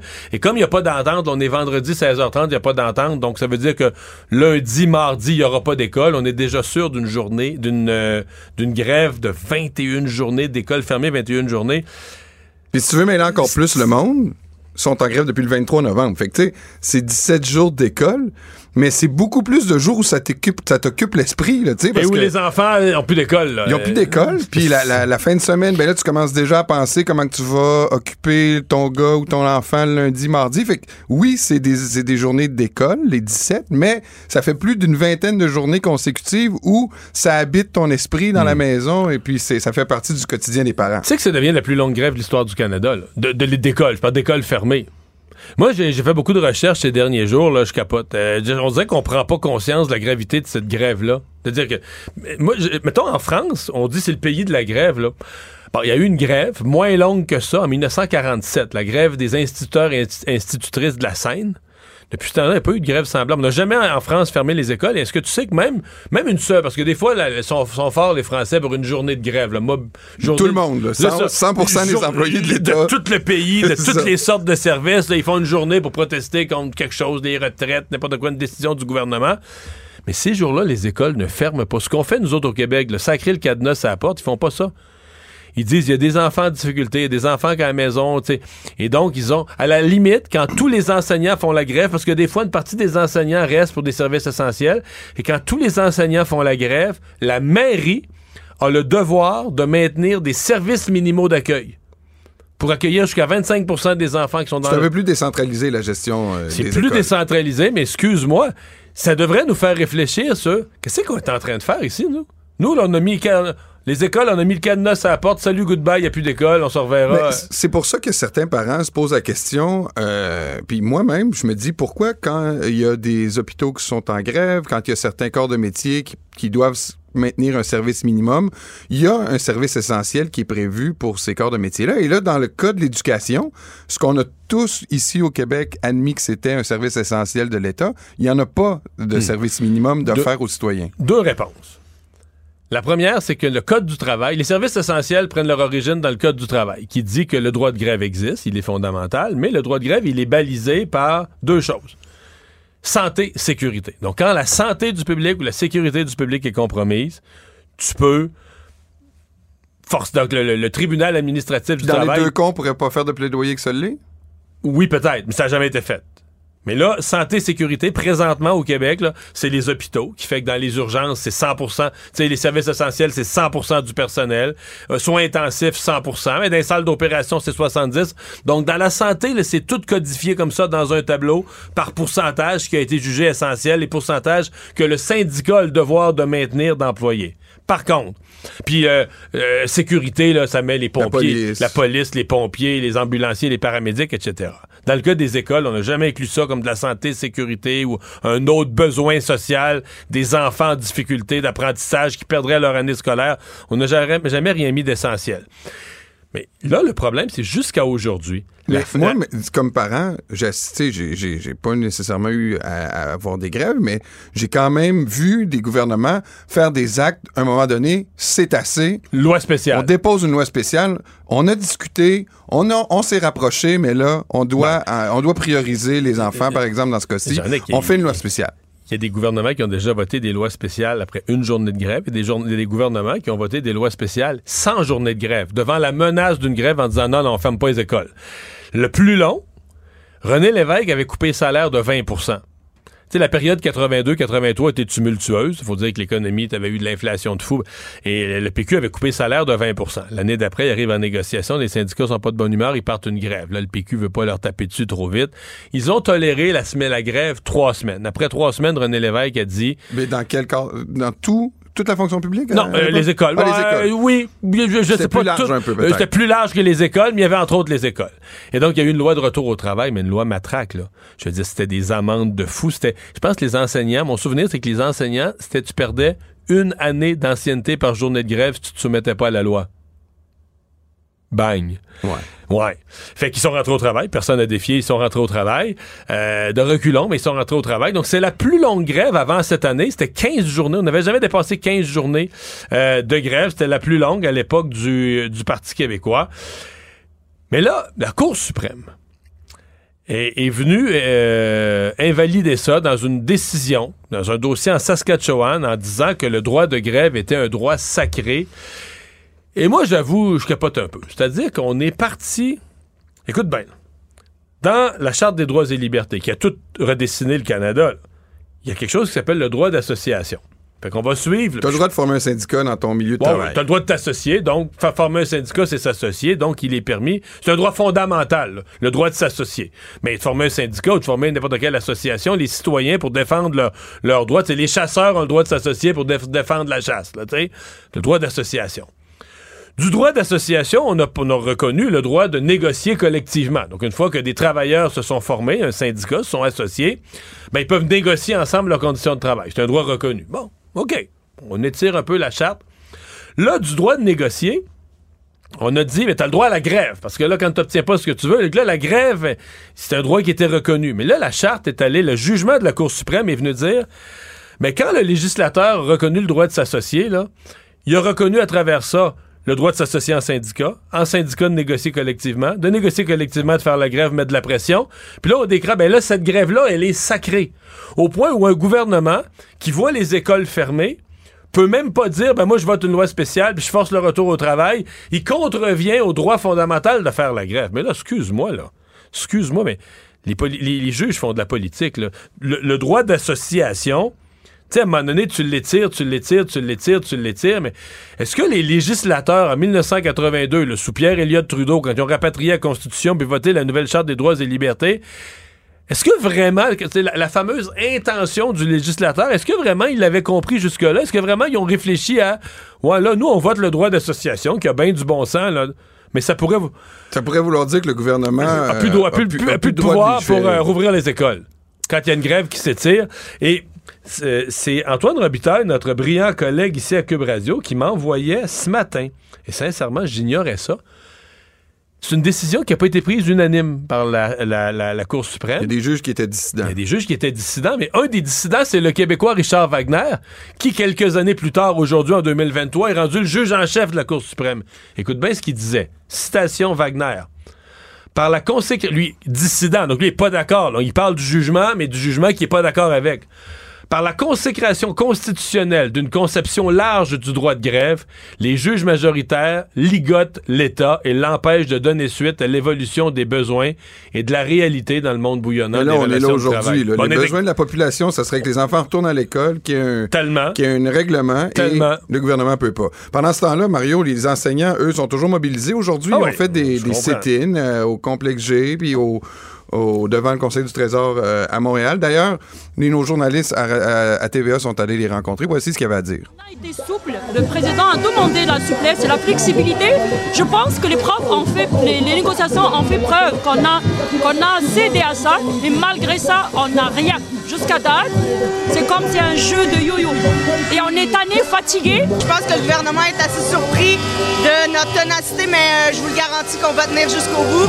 Tout ce qu'on demande, on demande, c'est du respect. Du respect pour notre profession. On a déjà trop perdu pour venir pour rien. Ça fait des années que le système va pas bien. C'est depuis 12 ans que j'enseigne, depuis 12 ans que c'est de plus en plus difficile. Et En terminant, Mario, est-ce que tu vois un règlement la semaine prochaine? Parce qu'on pense que lundi, maintenant, lundi, mardi, c'est exclu. Euh, les parents qui nous écoutent, est-ce qu'ils ont de l'espoir de voir leur enfant faire un petit peu de rattrapage avant Noël? Euh, euh, oui, il y a de l'espoir qu'il y ait des journées avant Noël euh, du rattrapage. Moi, je pense que tu sais, si tu as des journées d'école, ça va être une ou deux avant Noël. Quand ça fait cinq semaines que tu pas allé à l'école, tu vas faire deux journées de révision. Tu vas faire deux journées de révision, puis un film, une journée et demie de révision, puis un film de Noël. là. Puis là, tu vas revenir en janvier, puis tu vas refaire la révision, sa révision, parce que ça va faire trois semaines. Non, non, euh, c'est des. faudra considérer que durant l'année 23-24, dans les écoles, il y a sept semaines qui vont avoir été gâchées. Pendant ce temps-là, les écoles, les enfants à l'école privée. Incroyable. Tout hein? va bien. Incroyable. Incroyable. Euh, Frédéric Beauchemin réintègre le caucus libéral, Mario. Je sais pas si, euh, si c'est une bonne chose pour lui. En tout cas, c'est mieux que tu sièges indépendant. Oui, c'est pas comme qu'il a aimé ça. Euh, on se rappelle qu'il y avait eu des plaintes d'harcèlement psychologique à son endroit au mois d'octobre, il y a à peine quelques mois. Et euh, ces plaintes ont été retirées. Et aussitôt, le, le, le, le Parti libéral a annoncé qu'il allait réintégrer euh, Frédéric Beauchemin dans son caucus. On se rappelle que c'est d'un accord mutuel qu'on dit que les plaintes ont été euh, retirées.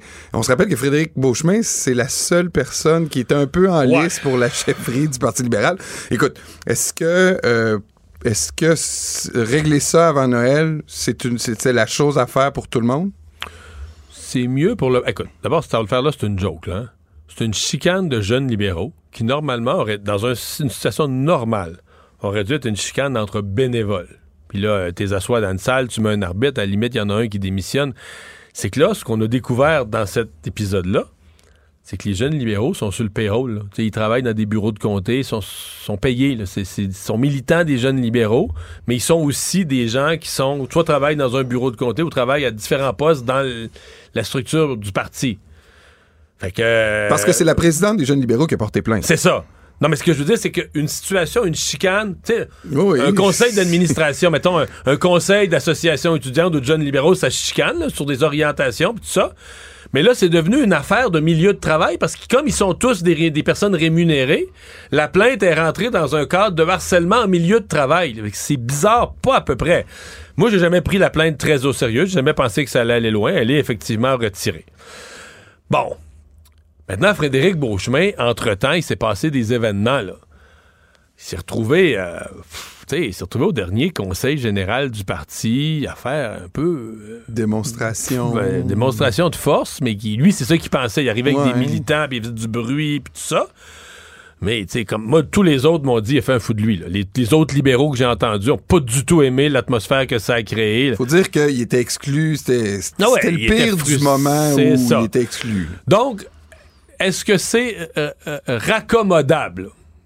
Bon, s'il y a des gens qui raccommodent leur bas, on peut dire tout est raccommodable, tout peut être recousu, mais il y a du travail à faire. Moi, je pense qu'il y a des choses qui se sont brisées, puis qu'aujourd'hui, même dans le caucus, dans le militantisme, il y en a plusieurs qui disent, ben non, ben non, euh, c'est pas un candidat à chefferie, n'importe qui, mais lui, il peut pas l'être. Maintenant, s'il y en a pas d'autres qui posent de bons gestes, c'est peut-être pas irrécupérable, mais il part avec un passif, c'est certain. Actualité. Tout savoir en 24 minutes.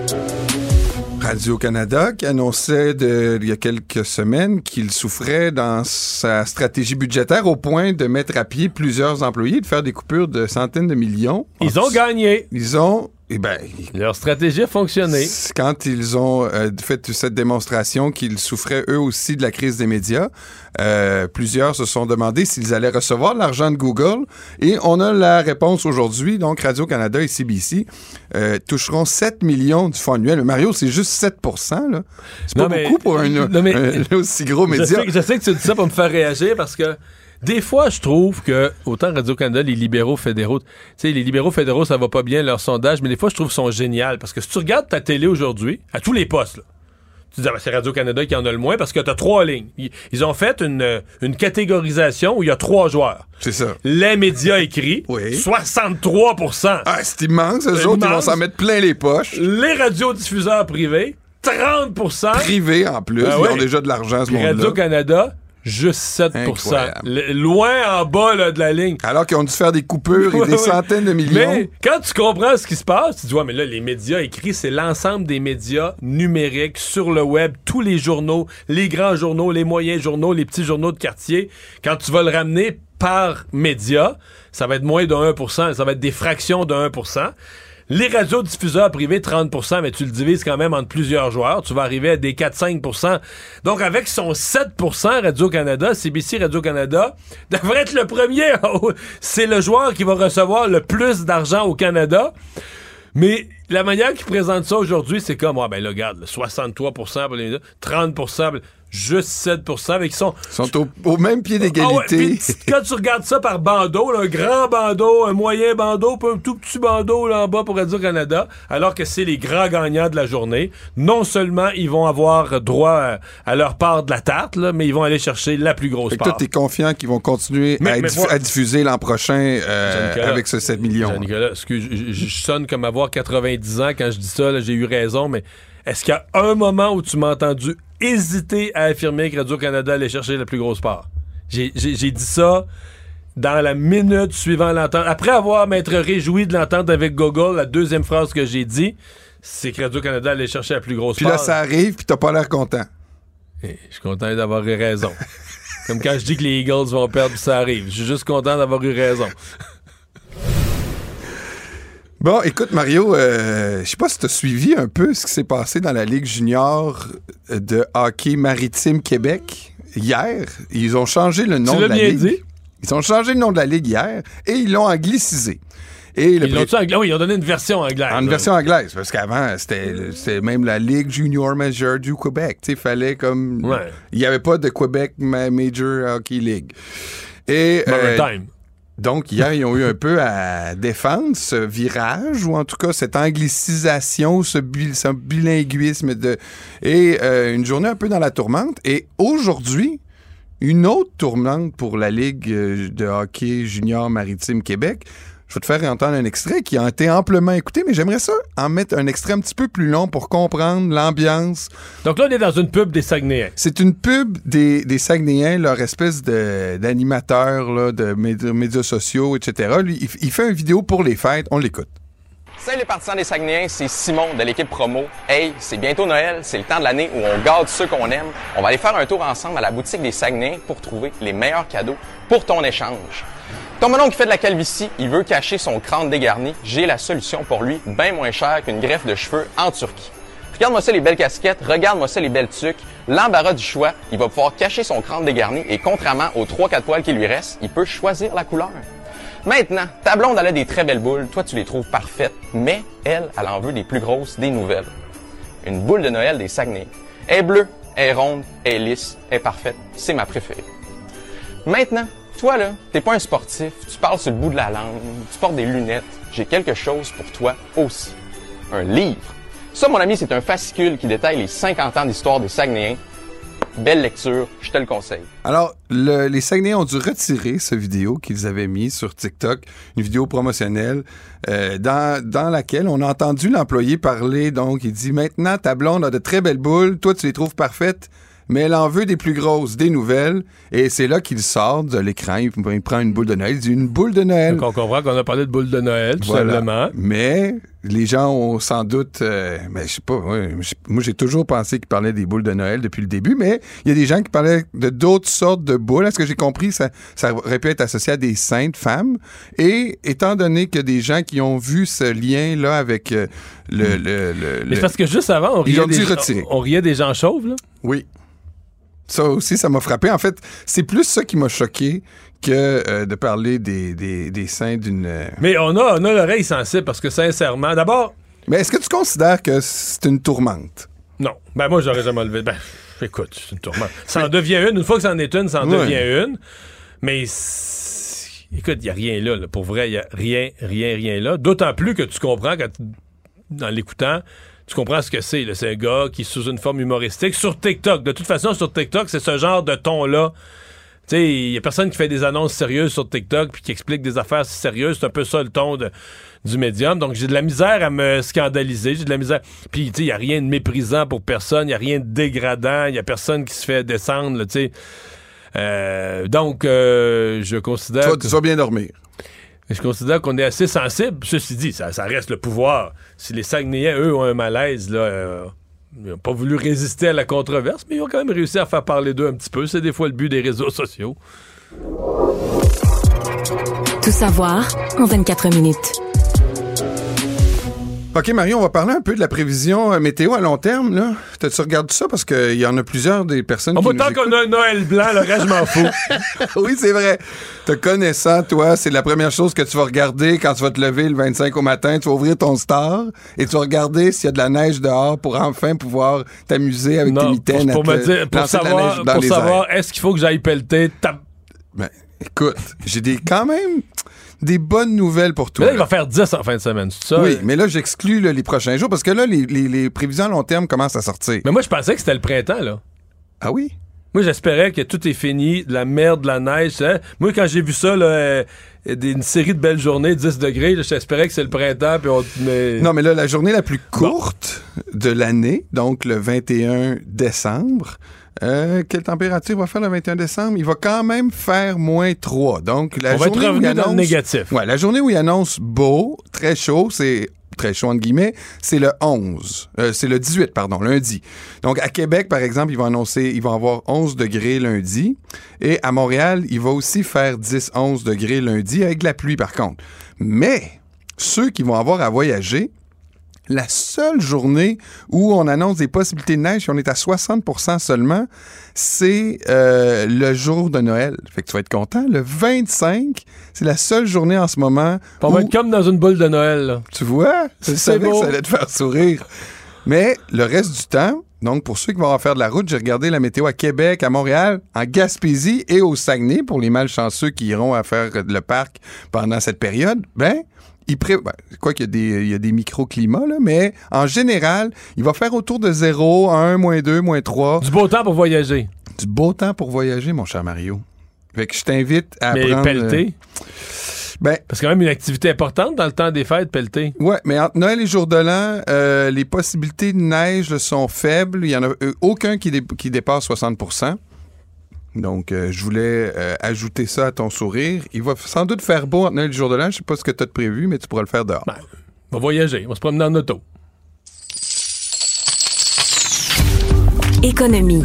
Voyons avec tes histoires de beau temps, tu m'as fait oublier le changement climatique. ben là, écoute. Mais non, mais j'ai un hybride à ce temps-là. L'urgence climatique. Excuse-moi.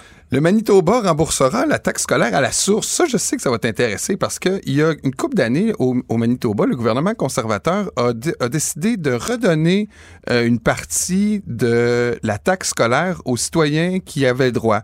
Ils ont une échelle de 1 à 10. Tu peux avoir maintenant jusqu'à 50% de tes taxes scolaires de rembourser.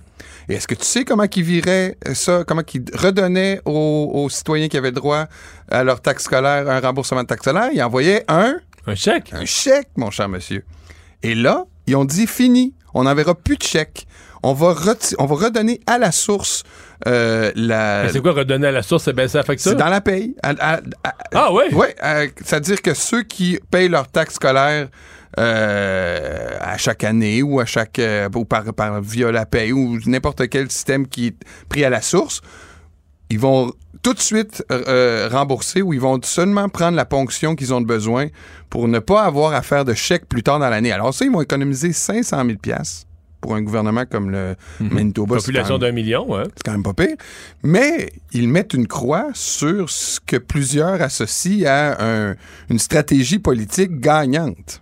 Envoyer un chèque. Envoyer un chèque. Ouais, parce que là, on va l'oublier, là. Mais là, on va l'oublier, mais là, c'est à la source.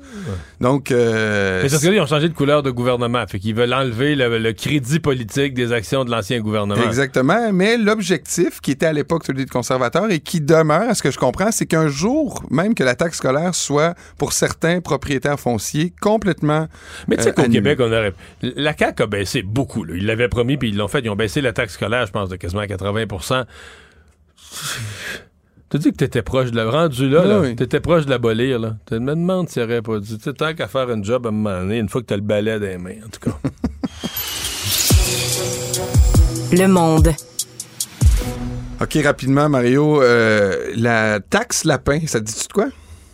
La taxe lapin, c'est euh, un débat qui fait rage en ce moment en France, qui a été amené par le Sénat et qui va sans doute être étudié par les députés bientôt et qui est un peu euh, euh, contesté. C'est la taxe que souhaite imposer le gouvernement, ou en tout cas les sénateurs, aux gens qui ne se présenteront pas à Ah, leur rendez-vous. un lapin Exact. au, au docteur. Exact. Donc, c'est ceux qui ne se rendent pas à leurs rendez-vous médicaux. On dit, écoute, je sais pas. C'est un fléau ici aussi. Là. Oui, mais en France, là, c'est 28 millions de rendez-vous où les gens se présentent pas. Tu ça commence à être. euh, si on garde toute proportion gardée, ça veut dire qu'au Québec, on est plus que 2 millions euh, de, de- de rendez-vous comme ça du genre qui seraient annulés. Alors, est-ce que euh, ce serait une façon aussi pour nous de, de- de faire en sorte de contrôler un petit peu mieux? Tu sais, on a souvent parlé d'un, billet, comment ça s'appelle? Donc, Un le- ticket modérateur. Un ticket modérateur. Je suis en- en encore pour ça. On n'en parle plus. C'est pas parce qu'on n'en parle plus que c'est pas une bonne idée. Mais est-ce que euh, ce serait un moyen de, tu sais, il disait peut-être mettre un acompte lors de la prise de rendez-vous? Tu sais, de plus en plus, là, les, les plateformes de prise de rendez-vous, c'est sur le web, donc il y a moyen Mm. D'ajouter. Parce qu'on l'oublie, mais la gratuité, là, c'est- la gratuité, c'est une erreur. Là, tu c'est- la gratuité, c'est de dire tout est payé par les autres, puis l'usager d'un service est responsable Ouais. de 0% Mais je voulais pas te lancer dans un grand débat sur la gratuité. Non, non, non, mais c'est ça quand même, là. C'est que là, t'as un rendez-vous, mais là, tu l'as pris. Non, Il est tu gra- vas pas, il est gratuit. Il est gratuit. Ah si ouais. t'étais allé, ça aurait été gratuit. Tu y vas pas, c'est gratuit. Mais c'est qu'il y a une déconnexion de la valeur des choses. Puis moi, c'est ça que je pense comme. tu Je pense que dans le réseau de la santé, tu pourrais pas faire payer à tout le monde tout ce que ça coûte. Parce qu'une personne qui a une maladie compliquée avec des médicaments de fou. Mais tu sais, qu'un rendez-vous médical, mettons, ça coûte 10$, piastres, là. Un ticket de modérateur. À l'urgence, ça coûte 10$. piastres.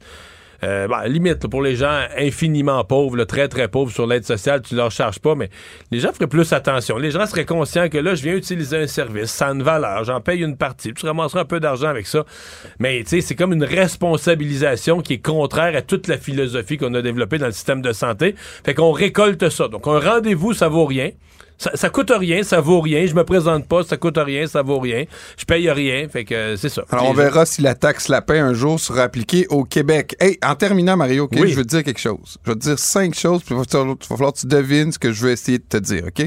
Si je te dis Québec State of Mind, Fleuve Saint-Laurent of Dream, We Didn't Start de Tramway et Hauteville Girl, qu'est-ce que j'essaie de te dire? Billy Joel est à Québec en ce moment. Ah ouais? Il se promène avec sa famille. OK, Uptown Girl, là, je comprends. C'est les gens du FM 93 qui ont posté une photo de Billy Joel qui, est en- qui était à- au centre-ville de Québec avec sa famille. Fait que les gens vont peut-être croiser Billy Joel à Québec euh, en fin de semaine. Mais là, euh, il va sauver- c'est sûr qu'à un moment donné, quelqu'un va rentrer dans un bar puis. Wow. Sing us the song, you're the piano man. Hey, résumé l'actualité en 24 minutes, c'est mission accomplie. Tout savoir en 24 minutes. Un nouvel épisode chaque jour en semaine. Partagez et réécoutez sur toutes les plateformes audio. Disponible aussi en audiovisuel sur l'application Cube et le site cube.ca. Une production Cube Radio. Pendant que votre attention est centrée sur vos urgences du matin, vos réunions d'affaires du midi, votre retour à la maison ou votre emploi du soir, celle de Desjardins Entreprises est centrée sur plus de 400 000 entreprises à toute heure du jour. Grâce à notre connaissance des secteurs d'activité et à notre accompagnement spécialisé, nous aidons les entrepreneurs à relever chaque défi pour qu'ils puissent rester centrés sur ce qui compte, le développement de leur entreprise. Parce qu'en immobilier, faut être à son affaire. Suivez les conseils de nos experts. Via Capital, les courtiers immobiliers qu'on aime référer. Bonne écoute. Il ne mord pas à l'hameçon des fausses nouvelles. Mario Dumont a de vraies bonnes sources. Émotionnel ou rationnel? En accord ou à l'opposé? Par ici, les brasseurs d'opinion et de vision. Les rencontres de l'air. Bonjour Marie. Salut Mario. Euh, il faut commencer, euh, c'est devenu le classique, mais en faisant un peu. puis là, Notre point quotidien pour notre commencer. point quotidien. euh, mais là, parce que c'est. c'est comme là, on est rendu à vendredi, euh, la, semaine est finie. Le vendredi 17h au moment où on se parle pour les gens qui nous écoutent en balado après. Il euh, n'y a pas eu d'entente. Bon, ça veut pas dire qu'on peut pas négocier la fin de semaine. Ça veut pas dire qu'on peut pas régler plus tard. Mais euh, certainement, là, ça devient décourageant, là, ces, ces journées de grève qui s'accumulent. Ben là, on a eu, euh, écoute, ça peut pas être plus clair que ça, là, la présidente de la FAE. Tu sais, on est passé de François Legault qui disait euh, préparer les lunchs pour lundi, ça va être le retour en classe. Euh, la présidente de la FAE qui disait on se calme le jovialisme. Mais là, finalement, ce qu'elle dit, c'est qu'il n'y aura pas d'entente lundi. Assurément, c'est inenvisageable. même mardi, il est trop tard. Là.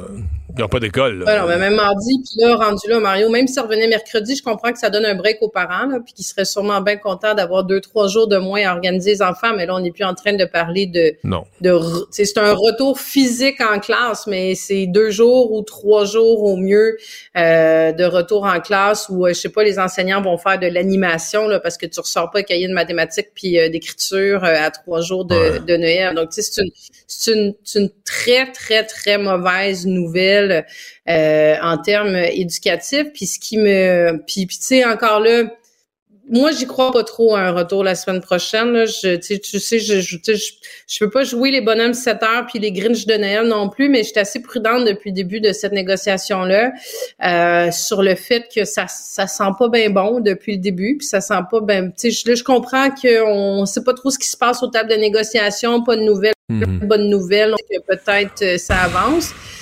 Tu sais, Marie, ce, que, ce que tu viens de dire, là, c'est ce que j'aurais dit. Pas de nouvelles, bonne nouvelle. Personne parle aujourd'hui. C'est ce que j'aurais dit dans toutes les négociations précédentes, dans toutes les circonstances normales. C'est ce qu'on devrait penser. Je suis tellement déprimé que je suis rendu à dire, ben là, d'après moi, si on n'a pas de nouvelles aujourd'hui, c'est parce que c'est vendredi, puis sont toute la gagne à la semaine de quatre jours, personne négocie aujourd'hui. On dirait qu'on n'y croit plus. On dirait qu'on ne sent tellement plus l'urgence, mais je suis désarçonné. Moi, là, pas que je trouvais ça habile de le dire publiquement quand François Legault a dit que l'école allait reprendre lundi. Mais au début de la semaine, lundi ou mardi, sans joke, j'aurais gagé 100 pièces. J'aurais gagé mes culottes. Pour moi, là, si tu me disais, ils vont s'entendre cette semaine, là, c'est assez la grève, j'étais sûr qu'il allait avoir une semaine complète d'école la semaine prochaine. Pas parce que j'avais des indications, des informations privilégiées, mais je, dirais j'y allais avec une logique de société. Là, comme m'a donné, là, c'est assez. Puis les choses, il euh, faut que ça aboutisse. Puis là, la négociation, ils vont négocier de jour et de nuit, ils vont faire aboutir ça. Tout le monde va être conscient qu'il faut que l'école reprenne lundi. Je t'avoue, là, j'ai le trou de cul en dessous du bras. Je ne peux pas croire qu'on soit rendu à cette étape-ci. Euh, vendredi, on ferme la semaine, puis que les enfants ne tourneront pas à l'école, qu'on n'a pas pu s'entendre, qu'on n'a pas pu trouver les compromis. Je, suis désespéré. Sincèrement, là, je n'en reviens pas. Euh, Mario, on ferme la semaine. Euh, encore là, ça, c'est confirmé. Là. Je pense pas que la présidente de la FAE mentirait ouvertement. Là. Elle confirme qu'il n'y a aucun blitz de négociation, aucune intensification des négociations. Tu sais, ça, c'est l'espèce de dernier droit là, dans la séquence. Là, tu as un entonnoir une intention un blitz. on n'est pas là. On n'est pas là cette fin de hmm. semaine. Donc là, finalement, écoute, ça continue, ils euh, sont encore dans des, dans des échanges, euh, ils hmm. sont encore loin de la coupe aux lèvres, c'est ce qu'on comprend. Mais je, je, écoute, moi, je trouve que ça pue depuis le début, cette négociation-là. Euh, je sais pas si, tu sais, puis il y a deux éléments que je, dont je voulais discuter avec toi. Il y a, là, c'est sûr qu'il y a quand même pas mal d'enseignants qui commencent à trouver ça très difficile. Ouais, ben sur les réseaux sociaux, incluant sur la page Facebook de la FAE, des gens m'ont envoyé des captures d'écran de la page Facebook de la FAE. Donc c'est les membres, c'est la FAE, les discussions un peu à l'interne. Il semble y en avoir quand même un bon nombre qui, se pose la question est-ce que c'était la bonne stratégie Est-ce qu'on s'est pas mis, c'est pas de fond de grève On est parti tout de suite sans sans gradation des moyens de pression. On est parti tout de suite jour 1, grève générale illimitée. Tu sais, un côté courageux, là, on a l'image du film Braveheart, là, on lève le bras des airs, puis on crie, puis on part à la guerre. Mais il y a un autre côté où tu dis, est-ce qu'on est en train de se causer, comme enseignante, un dommage à nos finances personnelles, un dommage à notre morale, dans une bataille euh, moyennement bien planifiée, là? Ben écoute, Mario, tu sais, le, Front commun qui ont aussi un nombre important d'enseignants aujourd'hui, là, ils s'est terminé leur grève, là. Ils ont une paye. Puis est-ce que, est-ce que leur pression sur le gouvernement, elle est moins importante depuis le début des négociations parce qu'ils ont pris une stratégie où ils ont fait un jour de grève, trois jours de grève, sept jours de grève? Puis ils laissent la négociation se faire. Ils ont appelé un conciliateur. Et je pense pas que leur leur leur euh, leur intention, leur, leur si tu veux leur poids sur le gouvernement, la pression, elle est moins grande. Mais tu sais, je regardais effectivement, on le voit depuis le début de la grève, des enseignants qui sont dans une situation, écoute, 19 jours sans rémunération là, c'est beaucoup.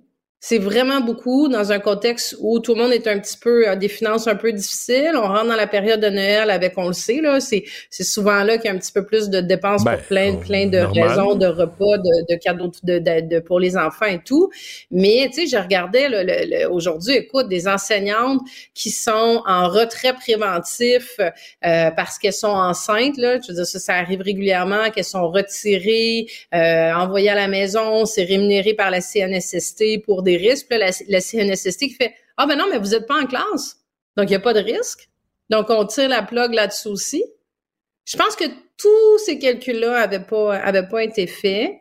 Euh, puis au-delà de ça, Mario, moi, ce qui commence à me, je, je, je, je pense que j'étais à la même place que toi en termes de, de, de découragement par rapport à cette situation-là. Mais quand je regarde, moi, les, les tu sais, ma fille, elle a, elle a 15 ans.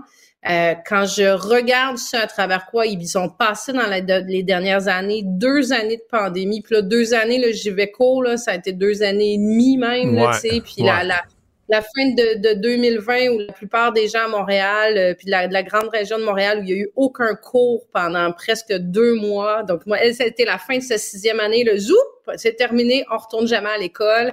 Là, tu rajoutes la grève là-dessus. C'est des retards qui sont, qui sont irrécupérables. Tu sais, il y a un moment donné, l'accumulation de ces retards-là, je pense que c'est une génération qu'on est en train de sacrifier et je sens pas d'aucune façon l'urgence du côté du gouvernement de voir à quel point c'est en train de faire mal à, certains jeunes particulièrement au niveau de la motivation, au niveau du décrochage scolaire, au niveau de la, de la écoute, ça va être, il, pense pas que pour tous les élèves, c'est quelque chose qui est récupérable. Mais c'est intéressant que tu utilises le mot retard irrécupérable. Il faudrait que tu ailles. Il y, a une étude qui a été faite sur euh, en Suède. Ça touchait pas le primaire, ça touchait pas les petits, ça touchait les étudiants du secondaire. Fait plusieurs années, mais très longtemps, une étude sur une cohorte qui avait vécu la plus longue grève de l'histoire du pays, à peu près dans les longueurs de grève, 4-5 semaines, comme ce qu'on vit présentement au Québec. Et il y a des chercheurs qui les ont suivis, mais jusqu'à 40 ans, là. Ils ont suivi la fin de leurs études secondaires, leur après-secondaire, la fin de leurs études post-secondaires, le marché du travail. Ils n'ont jamais eu les mêmes notes. Ils sont toujours restés, leurs notes sont toujours restées en bas des autres cohortes équivalentes. Et c'est quoi? À l'âge de 40 ans, leur niveau de revenu, globalement comme collectivement, était 2% en bas des revenus normaux des autres cohortes arrivés au même âge. Là, tu comprends? Donc, tu parles d'irrécupérable. Pas juste irrécupérable d'ici la fin de l'année scolaire, mais peut-être même irrécupérable au point de dire que tu affectes une vie. Là. Ben moi, c'est. Écoute, Mario, tu me dis ça, là, j'en ai la chair de poule, là. Puis tu sais, je t'ai parlé des petits en première année qui, d'après moi, leur année scolaire est à recommencer parce que ce qu'ils ont appris, les petites lettres A, B, C, D, là, zoup, là, mm. tu sais, je veux dire, avec un mois où ils n'ont plus rien fait, ça va être à recommencer.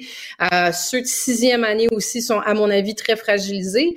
Mais ceux qui me préoccupent particulièrement, c'est les secondaires 4.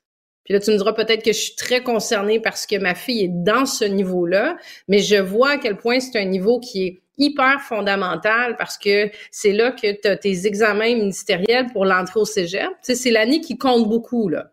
Donc, c'est là que tu as les examens, là, puis là, maths, maths fortes, puis les sciences, puis la chimie, puis la physique. C'est des, des c'est des notions qui sont compliquées, même ceux qui choisissent pas nécessairement euh, ces, ces options-là. Mais c'est ton bulletin qui va compter le plus à la fin de l'année pour ton entrée au cégep, qui va déterminer, tu sais, si tu veux aller dans un programme contingenté, qui va déterminer ce dans quoi tu vas à l'université après, qui va déterminer un peu la suite, tu sais, de, de, de, de tu sais, je, je, je veux pas dire que c'est mais ça a des conséquences. Ah ça a des euh, conséquences plus que juste de dire, hey, c'est 19 jours de grève. Puis je, je la sens pas, cette préoccupation-là, au niveau ni du premier ministre, ni au niveau de son ministre de l'Éducation. Marie, il nous reste deux minutes. Euh, tu veux absolument parler de Fred Beauchemin, député libéral, qui a été réintégré aujourd'hui au sein du caucus parce que, bon, il y avait cette plainte pour harcèlement en milieu de travail, une bizarre de patente, parce que c'était une chicane à l'intérieur du Conseil des jeunes libéraux. Mais comme ils étaient tous sur la, sur la paye, ils étaient tous des, gens rémunérés, c'est devenu un dossier de harcèlement en milieu de travail, traité comme un dossier de, de milieu de travail. Les plaintes sont retirées, euh, il est comme blanchi par ça, se retrouve à réintégrer le caucus libéral. Est-ce que tout reprend comme si de rien n'était et est-ce que dans ton esprit, il redevient un candidat à la chefferie du parti? Moi, je pense qu'il il peut redevenir un candidat à la chefferie. J'aurais tendance à penser que ses intentions n'ont pas changé. sais, oui, on pourrait dire, euh, bon, le mal est déjà fait. Ça laisse un certain passif. Je pense que ça va laisser quelque chose, mais en même temps, au niveau des... Euh, tu sais, j'ai parlé à pas mal de militants. Là, je dirais qu'il y a deux, deux écoles de pensée là-dessus, mais c'est une... C'est une c'est le seul enjeu dans ce genre de plainte-là de harcèlement psychologique. C'est souvent quand une évaluation qui est faite après ça, tant par le processus de l'Assemblée nationale ou par un autre processus, là, c'était le Parti libéral du Québec dans ce contexte-là, où on se rend compte finalement que c'est un conflit de personnalité ou c'est une, c'est une, une, chicane interne. Euh, puis finalement, ben on va faire de la médiation, puis on va avoir asseoir les gens, puis on va dire c'est quoi que tu as compris quand il t'a dit ça, puis comment tu t'es senti toi, puis moi je me suis senti de même, puis blablabla. Puis tu fais de la médiation, puis en bout de ligne, tu te rends compte que ben c'était peut-être pas du harcèlement psychologique, c'est une situation qui a dégénéré comme ça peut dégénérer dans plein de, de milieux. Puis comme tu dis, ben là, il y a, y a une, une, drôle de dynamique où les bénévoles de la commission jeunesse sont des employés aussi. Ouais. Mais, Est-ce que ça va l'entacher pour sa course à la chefferie? Euh, peut-être un peu, mais après ça, ça va dépendre comment il se, comment il se gouverne pour la suite. Mais, ce que j'allais te demander, c'est. Moi, je pense que cette affaire-là, il n'y a rien là. Moi, depuis le début, je pense qu'il n'y a rien là. Si tu me le demandes à moi, là. Mais sa participation au Conseil général, je me demande si c'est pas là qu'il s'est fait plus de dommages. Tu sais, son espèce de façon d'arriver avec des militants qui ont parlé fort. C'est pas tout le monde qui a bien reçu ça, hein?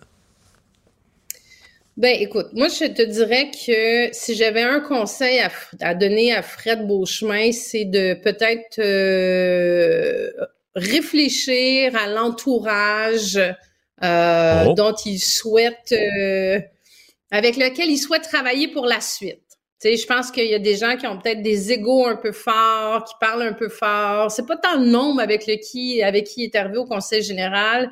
Euh, tu sais, puis ça a été interprété comme une démonstration l'attitude. L'attitude, on n'a rien à se reprocher. Puis à un moment donné, il faut que tu fasses pas de blanche, puis il faut que tu plies les chines un petit peu, puis tu dis ben oui, je vais faire. Puis tu sais, c'est ce que Fred Beauchemin a fait. Lui, il a dit moi, je vais, je vais participer à, tout processus d'enquête, je vais collaborer, tout ça. Mais il est entouré de, de petites têtes un peu fortes.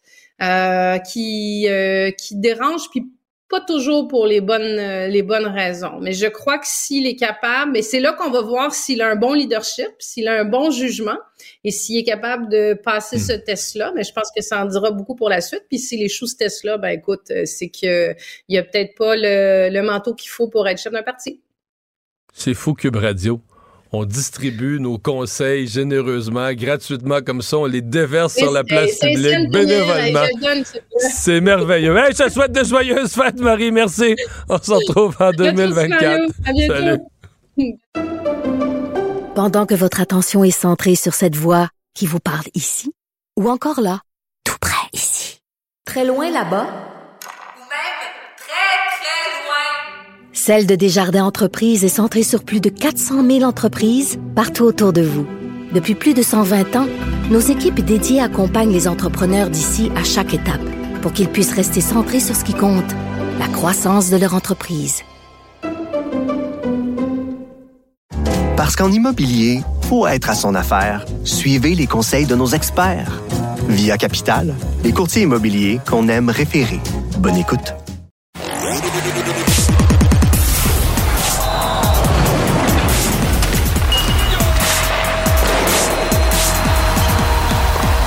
Jean-François Barry, un chroniqueur pas comme les autres. Salut Jean-François. Salut Mario.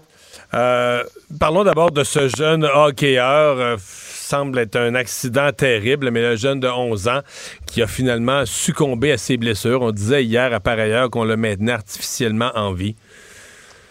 Ah, écoute, c'est triste, là. Triste, euh, tu sais, à l'approche des fêtes, en plus, comme comme comme c'est le cas présentement. Puis quand tu amènes ton jeune à l'aréna ou dans n'importe quel sport, tu penses jamais que, que, que, tu l'amènes vers sa mort, là, on va se le dire, tu sais, puis... Peut se blesser, euh, un petit accident, se faire mal, euh, se ramasser à l'urgence pour un bobo, euh, une fracture à la limite, mais tu peux pas...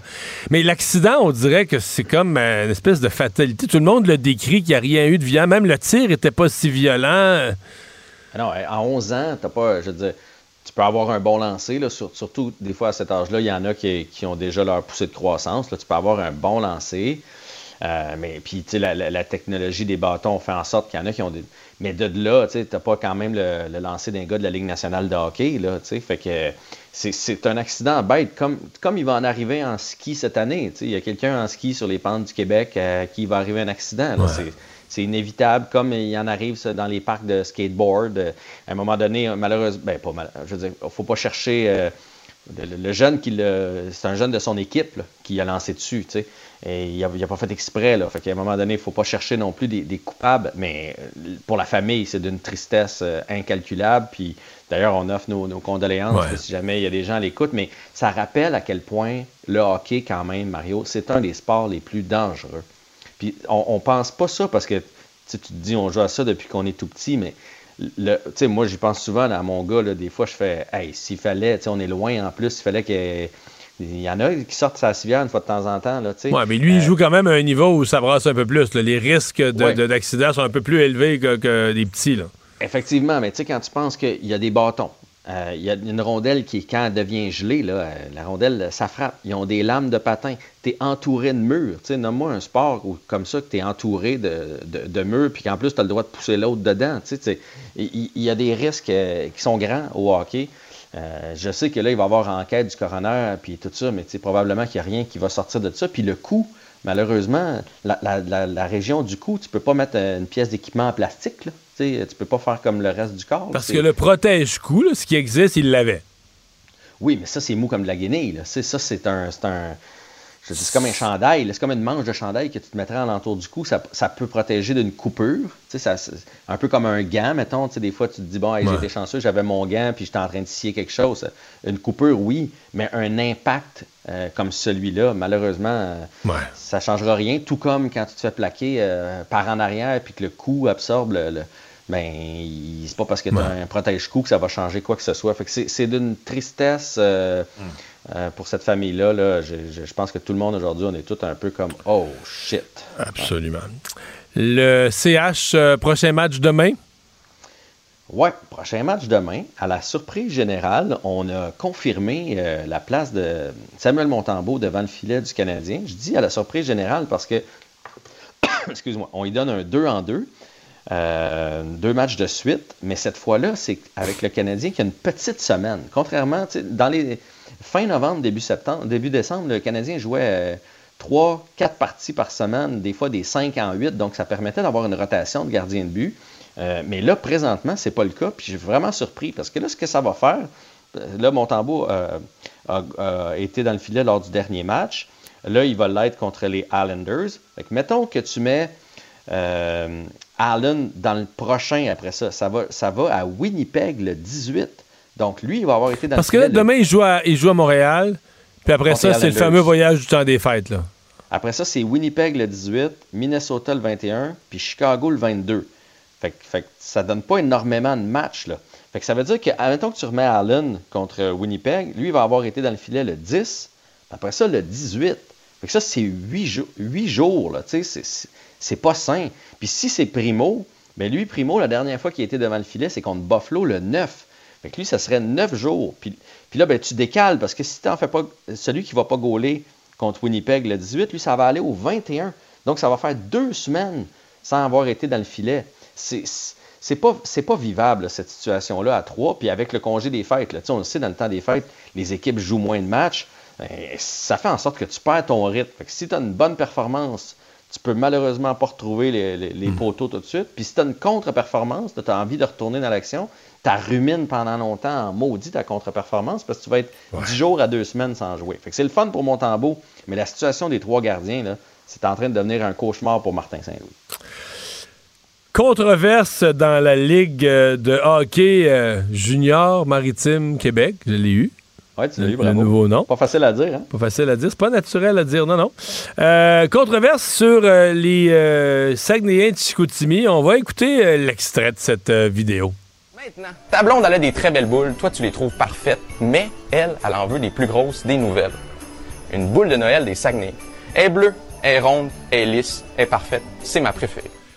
C'est euh, l'espèce d'annonceur euh, sur TikTok, le spécialiste des réseaux sociaux de l'équipe, qui vend du matériel, des trucs, des casquettes, des manteaux et des boules de Noël des Saguenayens, qui fait une joke de boules. Euh, ça n'a pas passé? Ça n'a pas passé. Là, il faut dire que les équipes rivalisent. TikTok, là, c'est un média social pour ça. Hein? Je sais pas si tes enfants sont dessus, là, mais c'est quand même. Moi-même, je suis dessus. Bon, c'est cru, puis. Un petit peu. Bon, tu sais, euh, faut, c'est ça. Puis, les équipes essaient de se différencier là, avec toutes sortes de. Depuis un an, là, je te dirais, deux ans, là, il y a beaucoup de blagues qui se font là-dessus. Les équipes se, taquinent entre elles, puis on essaie de se différencier. Là, ils ont fait cette joke-là qui n'a pas passé, puis j'avoue que c'est pas la meilleure blague à faire non plus.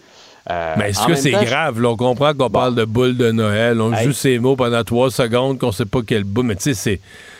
Je veux ben, dire. Je suis en euh, même place que toi, Mario je trouve que là, on en fait tout un plat. Puis là, je lisais des Parce que 15 secondes avant, on parle d'une casquette ou d'une tuque pour un monsieur chauve. Puis là, on rit un peu des chauves. Fait là, à la limite, on pourrait dire les, les, personnes qui ont plus leurs cheveux devraient être outrées. Puis, tu sais, dire demander le retrait. Puis plus de fin. Ah, puis là, je voyais des gens de mon âge un peu, là, qui, qui, qui s'offusquaient de ça. parce que les gens de mon âge, on écoutait tout à RBO quand on était jeune. Puis, tu sais, je veux dire, ce genre de joke-là, c'était de la petite bière. Là. Fait ah, non, mais arrêtons à un moment donné. Est-ce que c'était une brillante idée pour une organisation? Non. Est-ce qu'il y a scandale? Euh, je pense pas non plus. C'est pas comme s'il avait montré une madame, mettons, puis il avait dit elle, a, des, elle a pas des belles boules, voici des belles boules. C'est une joke de boules. On fait, de Noël, finalement, à la de fin. boules de Noël. Et les oreilles sont sensibles. Vraiment. Ben, parlant de boules de Noël, je te souhaite un joyeux Noël. On se retrouve en 2024. Toi aussi, Marie. Salut. Pendant que votre attention est centrée sur vos urgences du matin, vos réunions d'affaires du midi, votre retour à la maison ou votre emploi du soir, celle de Desjardins Entreprises est centrée sur plus de 400 000 entreprises à toute heure du jour. Grâce à notre connaissance des secteurs d'activité et à notre accompagnement spécialisé, nous aidons les entrepreneurs à relever chaque défi pour qu'ils puissent rester centrés sur ce qui compte, le développement de leur entreprise. Parce qu'en immobilier, faut être à son affaire. Suivez les conseils de nos experts. Via Capital, les courtiers immobiliers qu'on aime référer. Bonne écoute. Mario Dumont. Plus pratique que n'importe quel moteur de recherche. Une source d'information plus fiable que les internets. Pour savoir et comprendre, Mario Dumont. En direct à LCN. Retrouver Emmanuel Latraverse, Mario Dumont et Antoine Robitaille qui sont avec nous. Très belle couleur de robe, Emmanuel. Ben oui, hein, on s'est consulté. On est dans le thème de Noël. Eh oui, ça peine Noël. Bon, grève à la FAE. Alors non, les élèves ne seront pas de retour en classe lundi prochain, contrairement à ce qu'espérait François Legault en début de semaine. La grève générale est limitée. Maintenant, aujourd'hui, le 15 décembre, est-ce que c'était la bonne stratégie à adopter par la FAE? On a posé la question plutôt aujourd'hui à des grévistes. Est-ce que c'était la bonne stratégie de partir en grève générale illimitée dès le début? Ben, tout le monde peut avoir sa propre idée, mais on va battre le fer pendant qu'il est chaud. Mario, qu'est-ce que tu as envie de dire, toi, aujourd'hui à la FAE? Il est tard, là. Il est tard pour constater ça. Je trouve que l'intervenante à qui on a donné la parole, c'est bien dit. on mm-hmm. sent qu'au fond d'elle, elle n'est plus sûre que c'était la bonne stratégie, mais là, une fois que tu es dedans, euh, ils sont coincés, mais je trouve qu'il y avait eu, euh, il y a dix jours, il y avait eu une opportunité, un moment où ils ont dit on reconsidère. Moi, je pense qu'à ce moment-là, il aurait dû dire on, suspend la grève, on y reviendra au besoin, on retourne aux tables de négociation. Parce que dans le fond, la question, c'est. Sais, la, FSE qui est associée au Front commun va avoir fait beaucoup moins de journées de grève. Là, un jour, trois jours, cinq jours. On fait une espèce de grève par gradation je pense qu'ils ont mis autant de pression sur le gouvernement jusqu'à un certain point à ce moment-ci. Euh, on aura parlé plus de la FAE. C'est vrai qu'ils ont attiré l'attention, mais le prix qu'ils payent individuellement, ces, enseignantes-là, pas de revenus, le prix est gigantesque. Antoine, pas seulement... Euh, pas seulement en raison des syndicats qu'on en est là aujourd'hui quand même. Qu'est-ce que tu as envie de dire au gouvernement du Québec? Non, c'est vrai, mais c'est un gouvernement qui est ligoté d'une certaine façon parce que face à une grève dans le secteur public, jadis, il y avait un outil qui s'appelait la loi spéciale. Il y avait, des, il y avait des, euh, un coût politique euh, là, euh, important à utiliser ça, mais, mais maintenant, il y a eu des, décisions des, tribunaux dans les années 2010 et surtout la- l'arrêt Saskatchewan en 2015 qui fait que, et là, ligoter, là, c'est un mot qui vient du juge Wagner. Le juge Wagner, il était dissident. Lui, il disait, si on consacre le droit de grève comme la majorité des juges le, veut dans cette décision-là, ben, on va ligoter les États. Ben, donc, le gouvernement du Québec actuellement, il ne peut pas dire. Ah, ben, Peut-être qu'il devrait dire oui, j'ai une loi spéciale dans ma manche, il y a une clause dérogatoire dedans, puis je peux peut-être l'utiliser. Il devrait peut-être commencer à dire ça, à dire on va les imposer. là. Ben, Est-ce que je, je trouve que euh, actuellement, il, est comme un, un- c'est ça, un joueur ligoté, et je trouve ça dommage. Emmanuel? Oui, moi, je pense que. puis, je veux pas avoir l'air d'avoir un discours anti-syndical là-dessus. euh, mais je pense que le gouvernement du Québec, cependant, ne doit pas, à ce moment-ci, parce que tout le monde est à cran, parce que les parents n'en peuvent plus, finir par négocier une entente en rabais.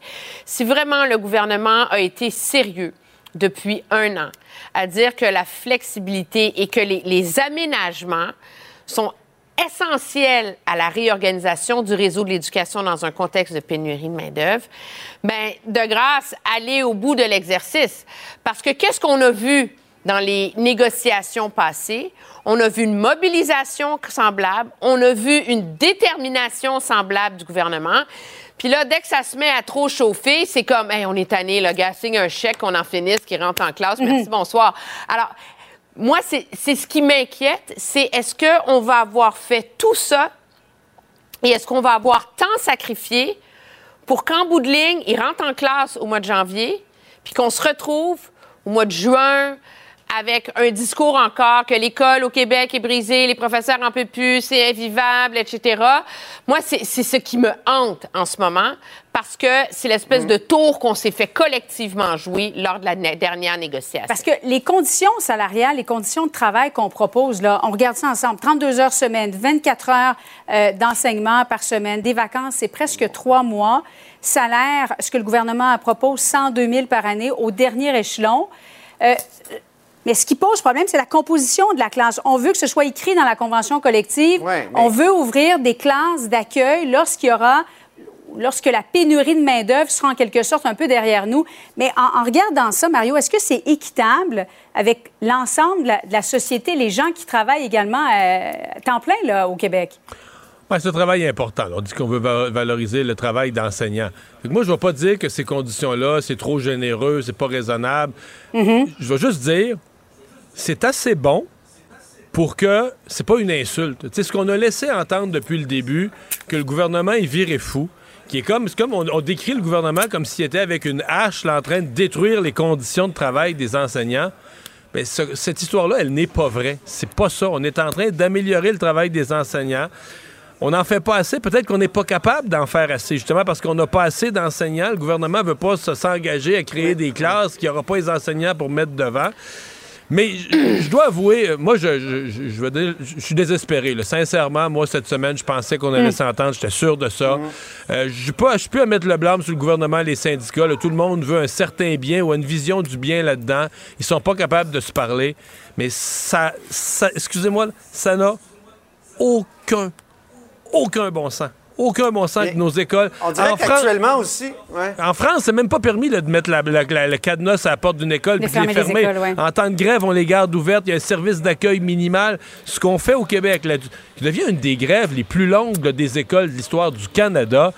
Mais il faut qu'ils se calment à un moment donné, collectivement. Moi, c'est ce que c'est ce que je retiens. Il, y a, il y a quelque chose d'incommensurable à ce que le gouvernement refuse de même entrevoir, de dire on va faire un mécanisme pour que quand il va avoir plus de profs, on va s'engager à les créer, ces classes-là.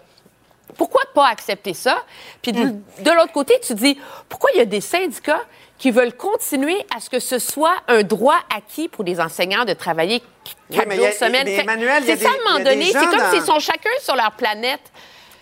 Antoine? Oui, mais il y a des gens dans ces syndicats-là. Puis il y a- il y a- moi, je- j'en lisais une, par exemple, une, une enseignante dans le Devoir ce matin qui, dit, qui disait J'aimerais une école meilleure et que ça aille mieux, mais c'est pas possible. Je préfère avoir mes enfants à l'école et mes élèves avec moi pour essayer de faire un bout. Donc, est-ce qu'on n'est pas en train d'essayer de régler tous les problèmes de l'école dans une négociation? Et c'est un peu utopique. Est-ce qu'on est qu'on ne devrait pas aller finalement revenir en classe puis euh, essayer de, de moyenner avec on- ce qu'on a aussi. Et le Front commun, on ne les entend pas. C'est peut-être bon signe. On sait qu'ils ont réservé une date mardi prochain. Est-ce qu'il y aura entente de principe d'ici là? À suivre? Dans un instant, on va poursuivre la discussion.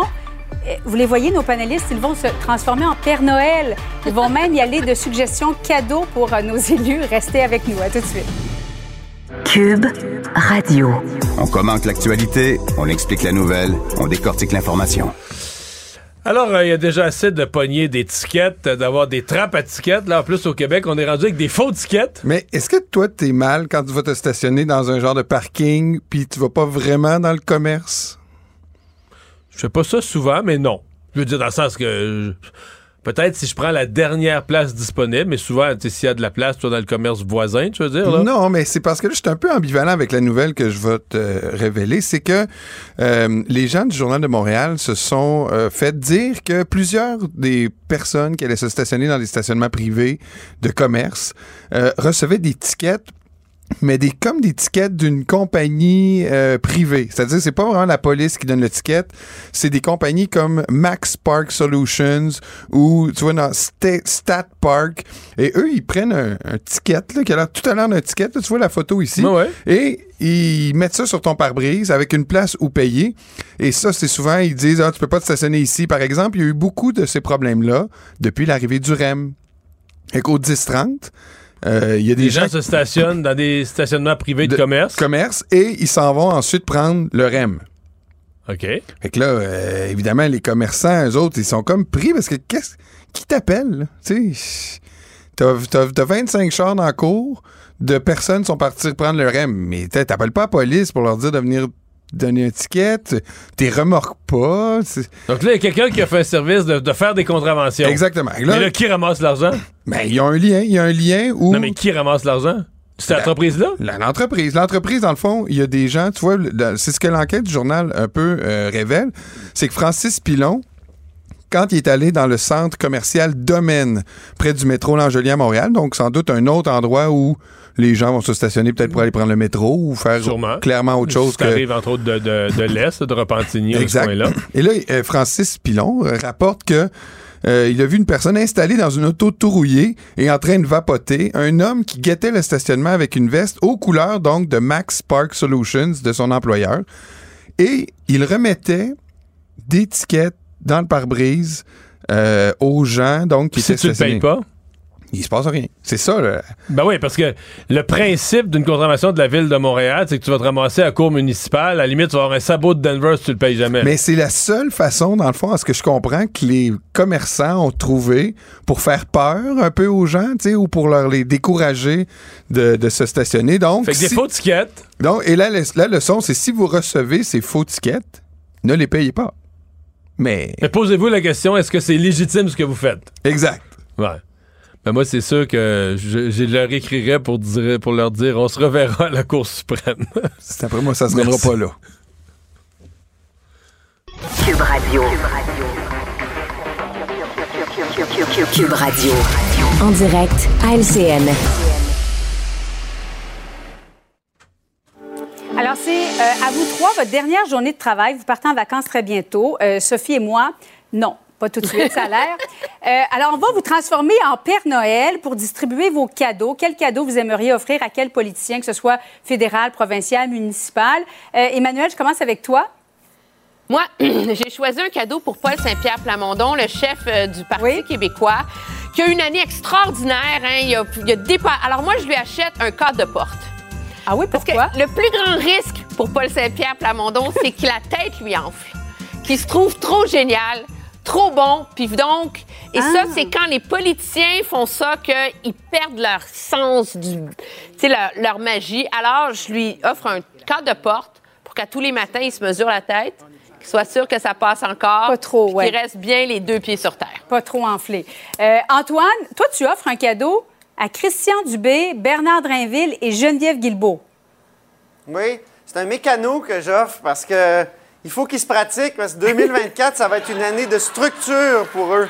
Ils vont vraiment euh, être dans les structures parce que, tu sais, euh, Christian Dubé va devoir euh, choisir son grand PDG. Oui. Là, et- Mais après ça, il va falloir tout appliquer la réforme. Même chose pour Bernard Drinville, il y a une réforme de structure. Puis, il y a Geneviève Guilbeault qui nous a promis une agence des transports, donc une autre structure. Donc, on est dans les mécanos, contrairement à ce que François Legault avait promis en 2018. On ne touchera pas aux structures. Hmm. Mario, de ton côté? Ben moi, j'offre un cadeau à Pierre Poilievre et je lui offre des ventouses de la Spider-Man parce que son année 2023 lui aura permis de monter au sommet, là, de se retrouver au sommet. Euh, mais une fois que tu es dans le plafond, c'est toute une job de rester euh, accroché au plafond, de ne pas redescendre parce que tout Ouais. ce qui monte a tendance à n'y a pas de redescendre. à être accroché au plafond, par exemple. Non, non, non, c'est naturel pour lui. Non, mais c'est- toute l'année 2024, là, c'est sûr qu'il va passer son temps à se dire faut pas que ça redescende, faut pas que ça redescende. Là, il y a un premier sondage qui l'a montré, l'a montré en légère baisse ces dernières semaines. Alors, il va essayer, comme Spider-Man, de rester, euh, rester accroché. Bon, là, vos Ça peut être cadeaux. dans le cadre de porte de, de, de Manuel aussi, les ventouses pour PSPP. Tu pourrais te mettre dans le cadre de porte comme ça. Bon, ben là, je vous ai entendu euh, donner vos cadeaux aux élus provinciaux, fédéraux. Aucun élu euh, municipal? Ben, Non? on pourrait donner. Pas de cadeau. euh, on on pourrait donner aux élus municipaux de Montréal, moi, je leur donnerais des, des cartes de restaurant, même au nouveau président de l'Office de consultation publique de Montréal. Oh! là, on pourrait donner Des petites cartes cadeaux de, de restaurant, là, M. Bourque. euh, Chez pour- Alexandre. Bon, chez Alexandre. promo chez Subway, on l'entend à la radio. Là. Non, non, non, non, non, chez Alexandre. Ben, à L'Office de consultation publique, on est habitué de meilleurs restaurants. Je veux vous entendre en terminant. Euh, bon, c'est sérieux. On a appris aujourd'hui comment on allait décliner le, le 100 millions de Google. 63 millions aux médias écrits, 30 millions aux télévisions privées, 7 millions à Radio-Canada, CBC. Est-ce que c'est euh, équitable, Antoine? Moi, je trouve tellement qu'on fait pitié. On est comme une gang de moineaux là, à qui euh, des géants distribuent des petites graines puis on, se jette dessus. Euh, Mais c'est sûr que c'est sûr que les médias écrits euh, ramassent la part du lion. Là, Euh, 63 millions, c'est quelque chose. Mais c'est vrai que les médias écrits, c'est des médias de base. Là. Euh, souvent, on est repris dans les autres. euh, médias. Je veux pas euh, diminuer l'importance Mhm. des autres médias, mais j'imagine que c'est pour ça, même si on est déjà beaucoup aidés. Donc, euh, il y a des questions à se poser, effectivement. Mario? Ben, je veux dire, euh, trouve ça plate de finir euh, l'année comme ça, mais je l'avais dit là, que Radio-Canada allait ramasser la Mm. plus grosse part. Je me souviens que le premier soir qu'on s'en est parlé, c'était ma première réaction que ça allait encore finir comme ça. Parce que le tableau est bien fait. Le Radio-Canada a l'air tout petit en bas, mais tu sais, les médias écrits, là, c'est des dizaines et des dizaines de médias, des grands journaux, des petits journaux, des journaux de quartier. Il n'y a vas... personne d'autre qui va avoir une tarte de 7 lui Personne d'autre va avoir 7% là-dedans. Et donc, encore une fois, comme on l'avait prévu, c'est Radio-Canada qui ramasse la plus grosse part. Emmanuel Latraverse, Antoine Robitaille, Mario Dumont, bonnes vacances. Joyeuses à vous fêtes trois. à tous! Joyeuses fêtes. Joyeuses fêtes, effectivement. Au très grand plaisir de vous retrouver en 2024.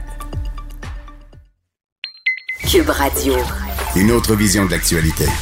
Voilà, c'est ce qui conclut l'émission euh, la semaine et cet euh, automne. Euh, on vous retrouve en 2024 et on vous retrouve en 2024 le 11 janvier. Je vous le rappelle, on commence pas le lundi parce qu'il y a toute une mise en place au moment où notre canal va être libéré, ce qui est aujourd'hui Youpa, mais qui va devenir Cube. Donc, on va être toujours, pour les gens qui nous écoutent strictement en balado ou à l'audio, vous aurez le même produit. Mais on sera désormais à la télé. Je vous souhaite un très joyeux Noël. Bonne année 2024. Cube Radio.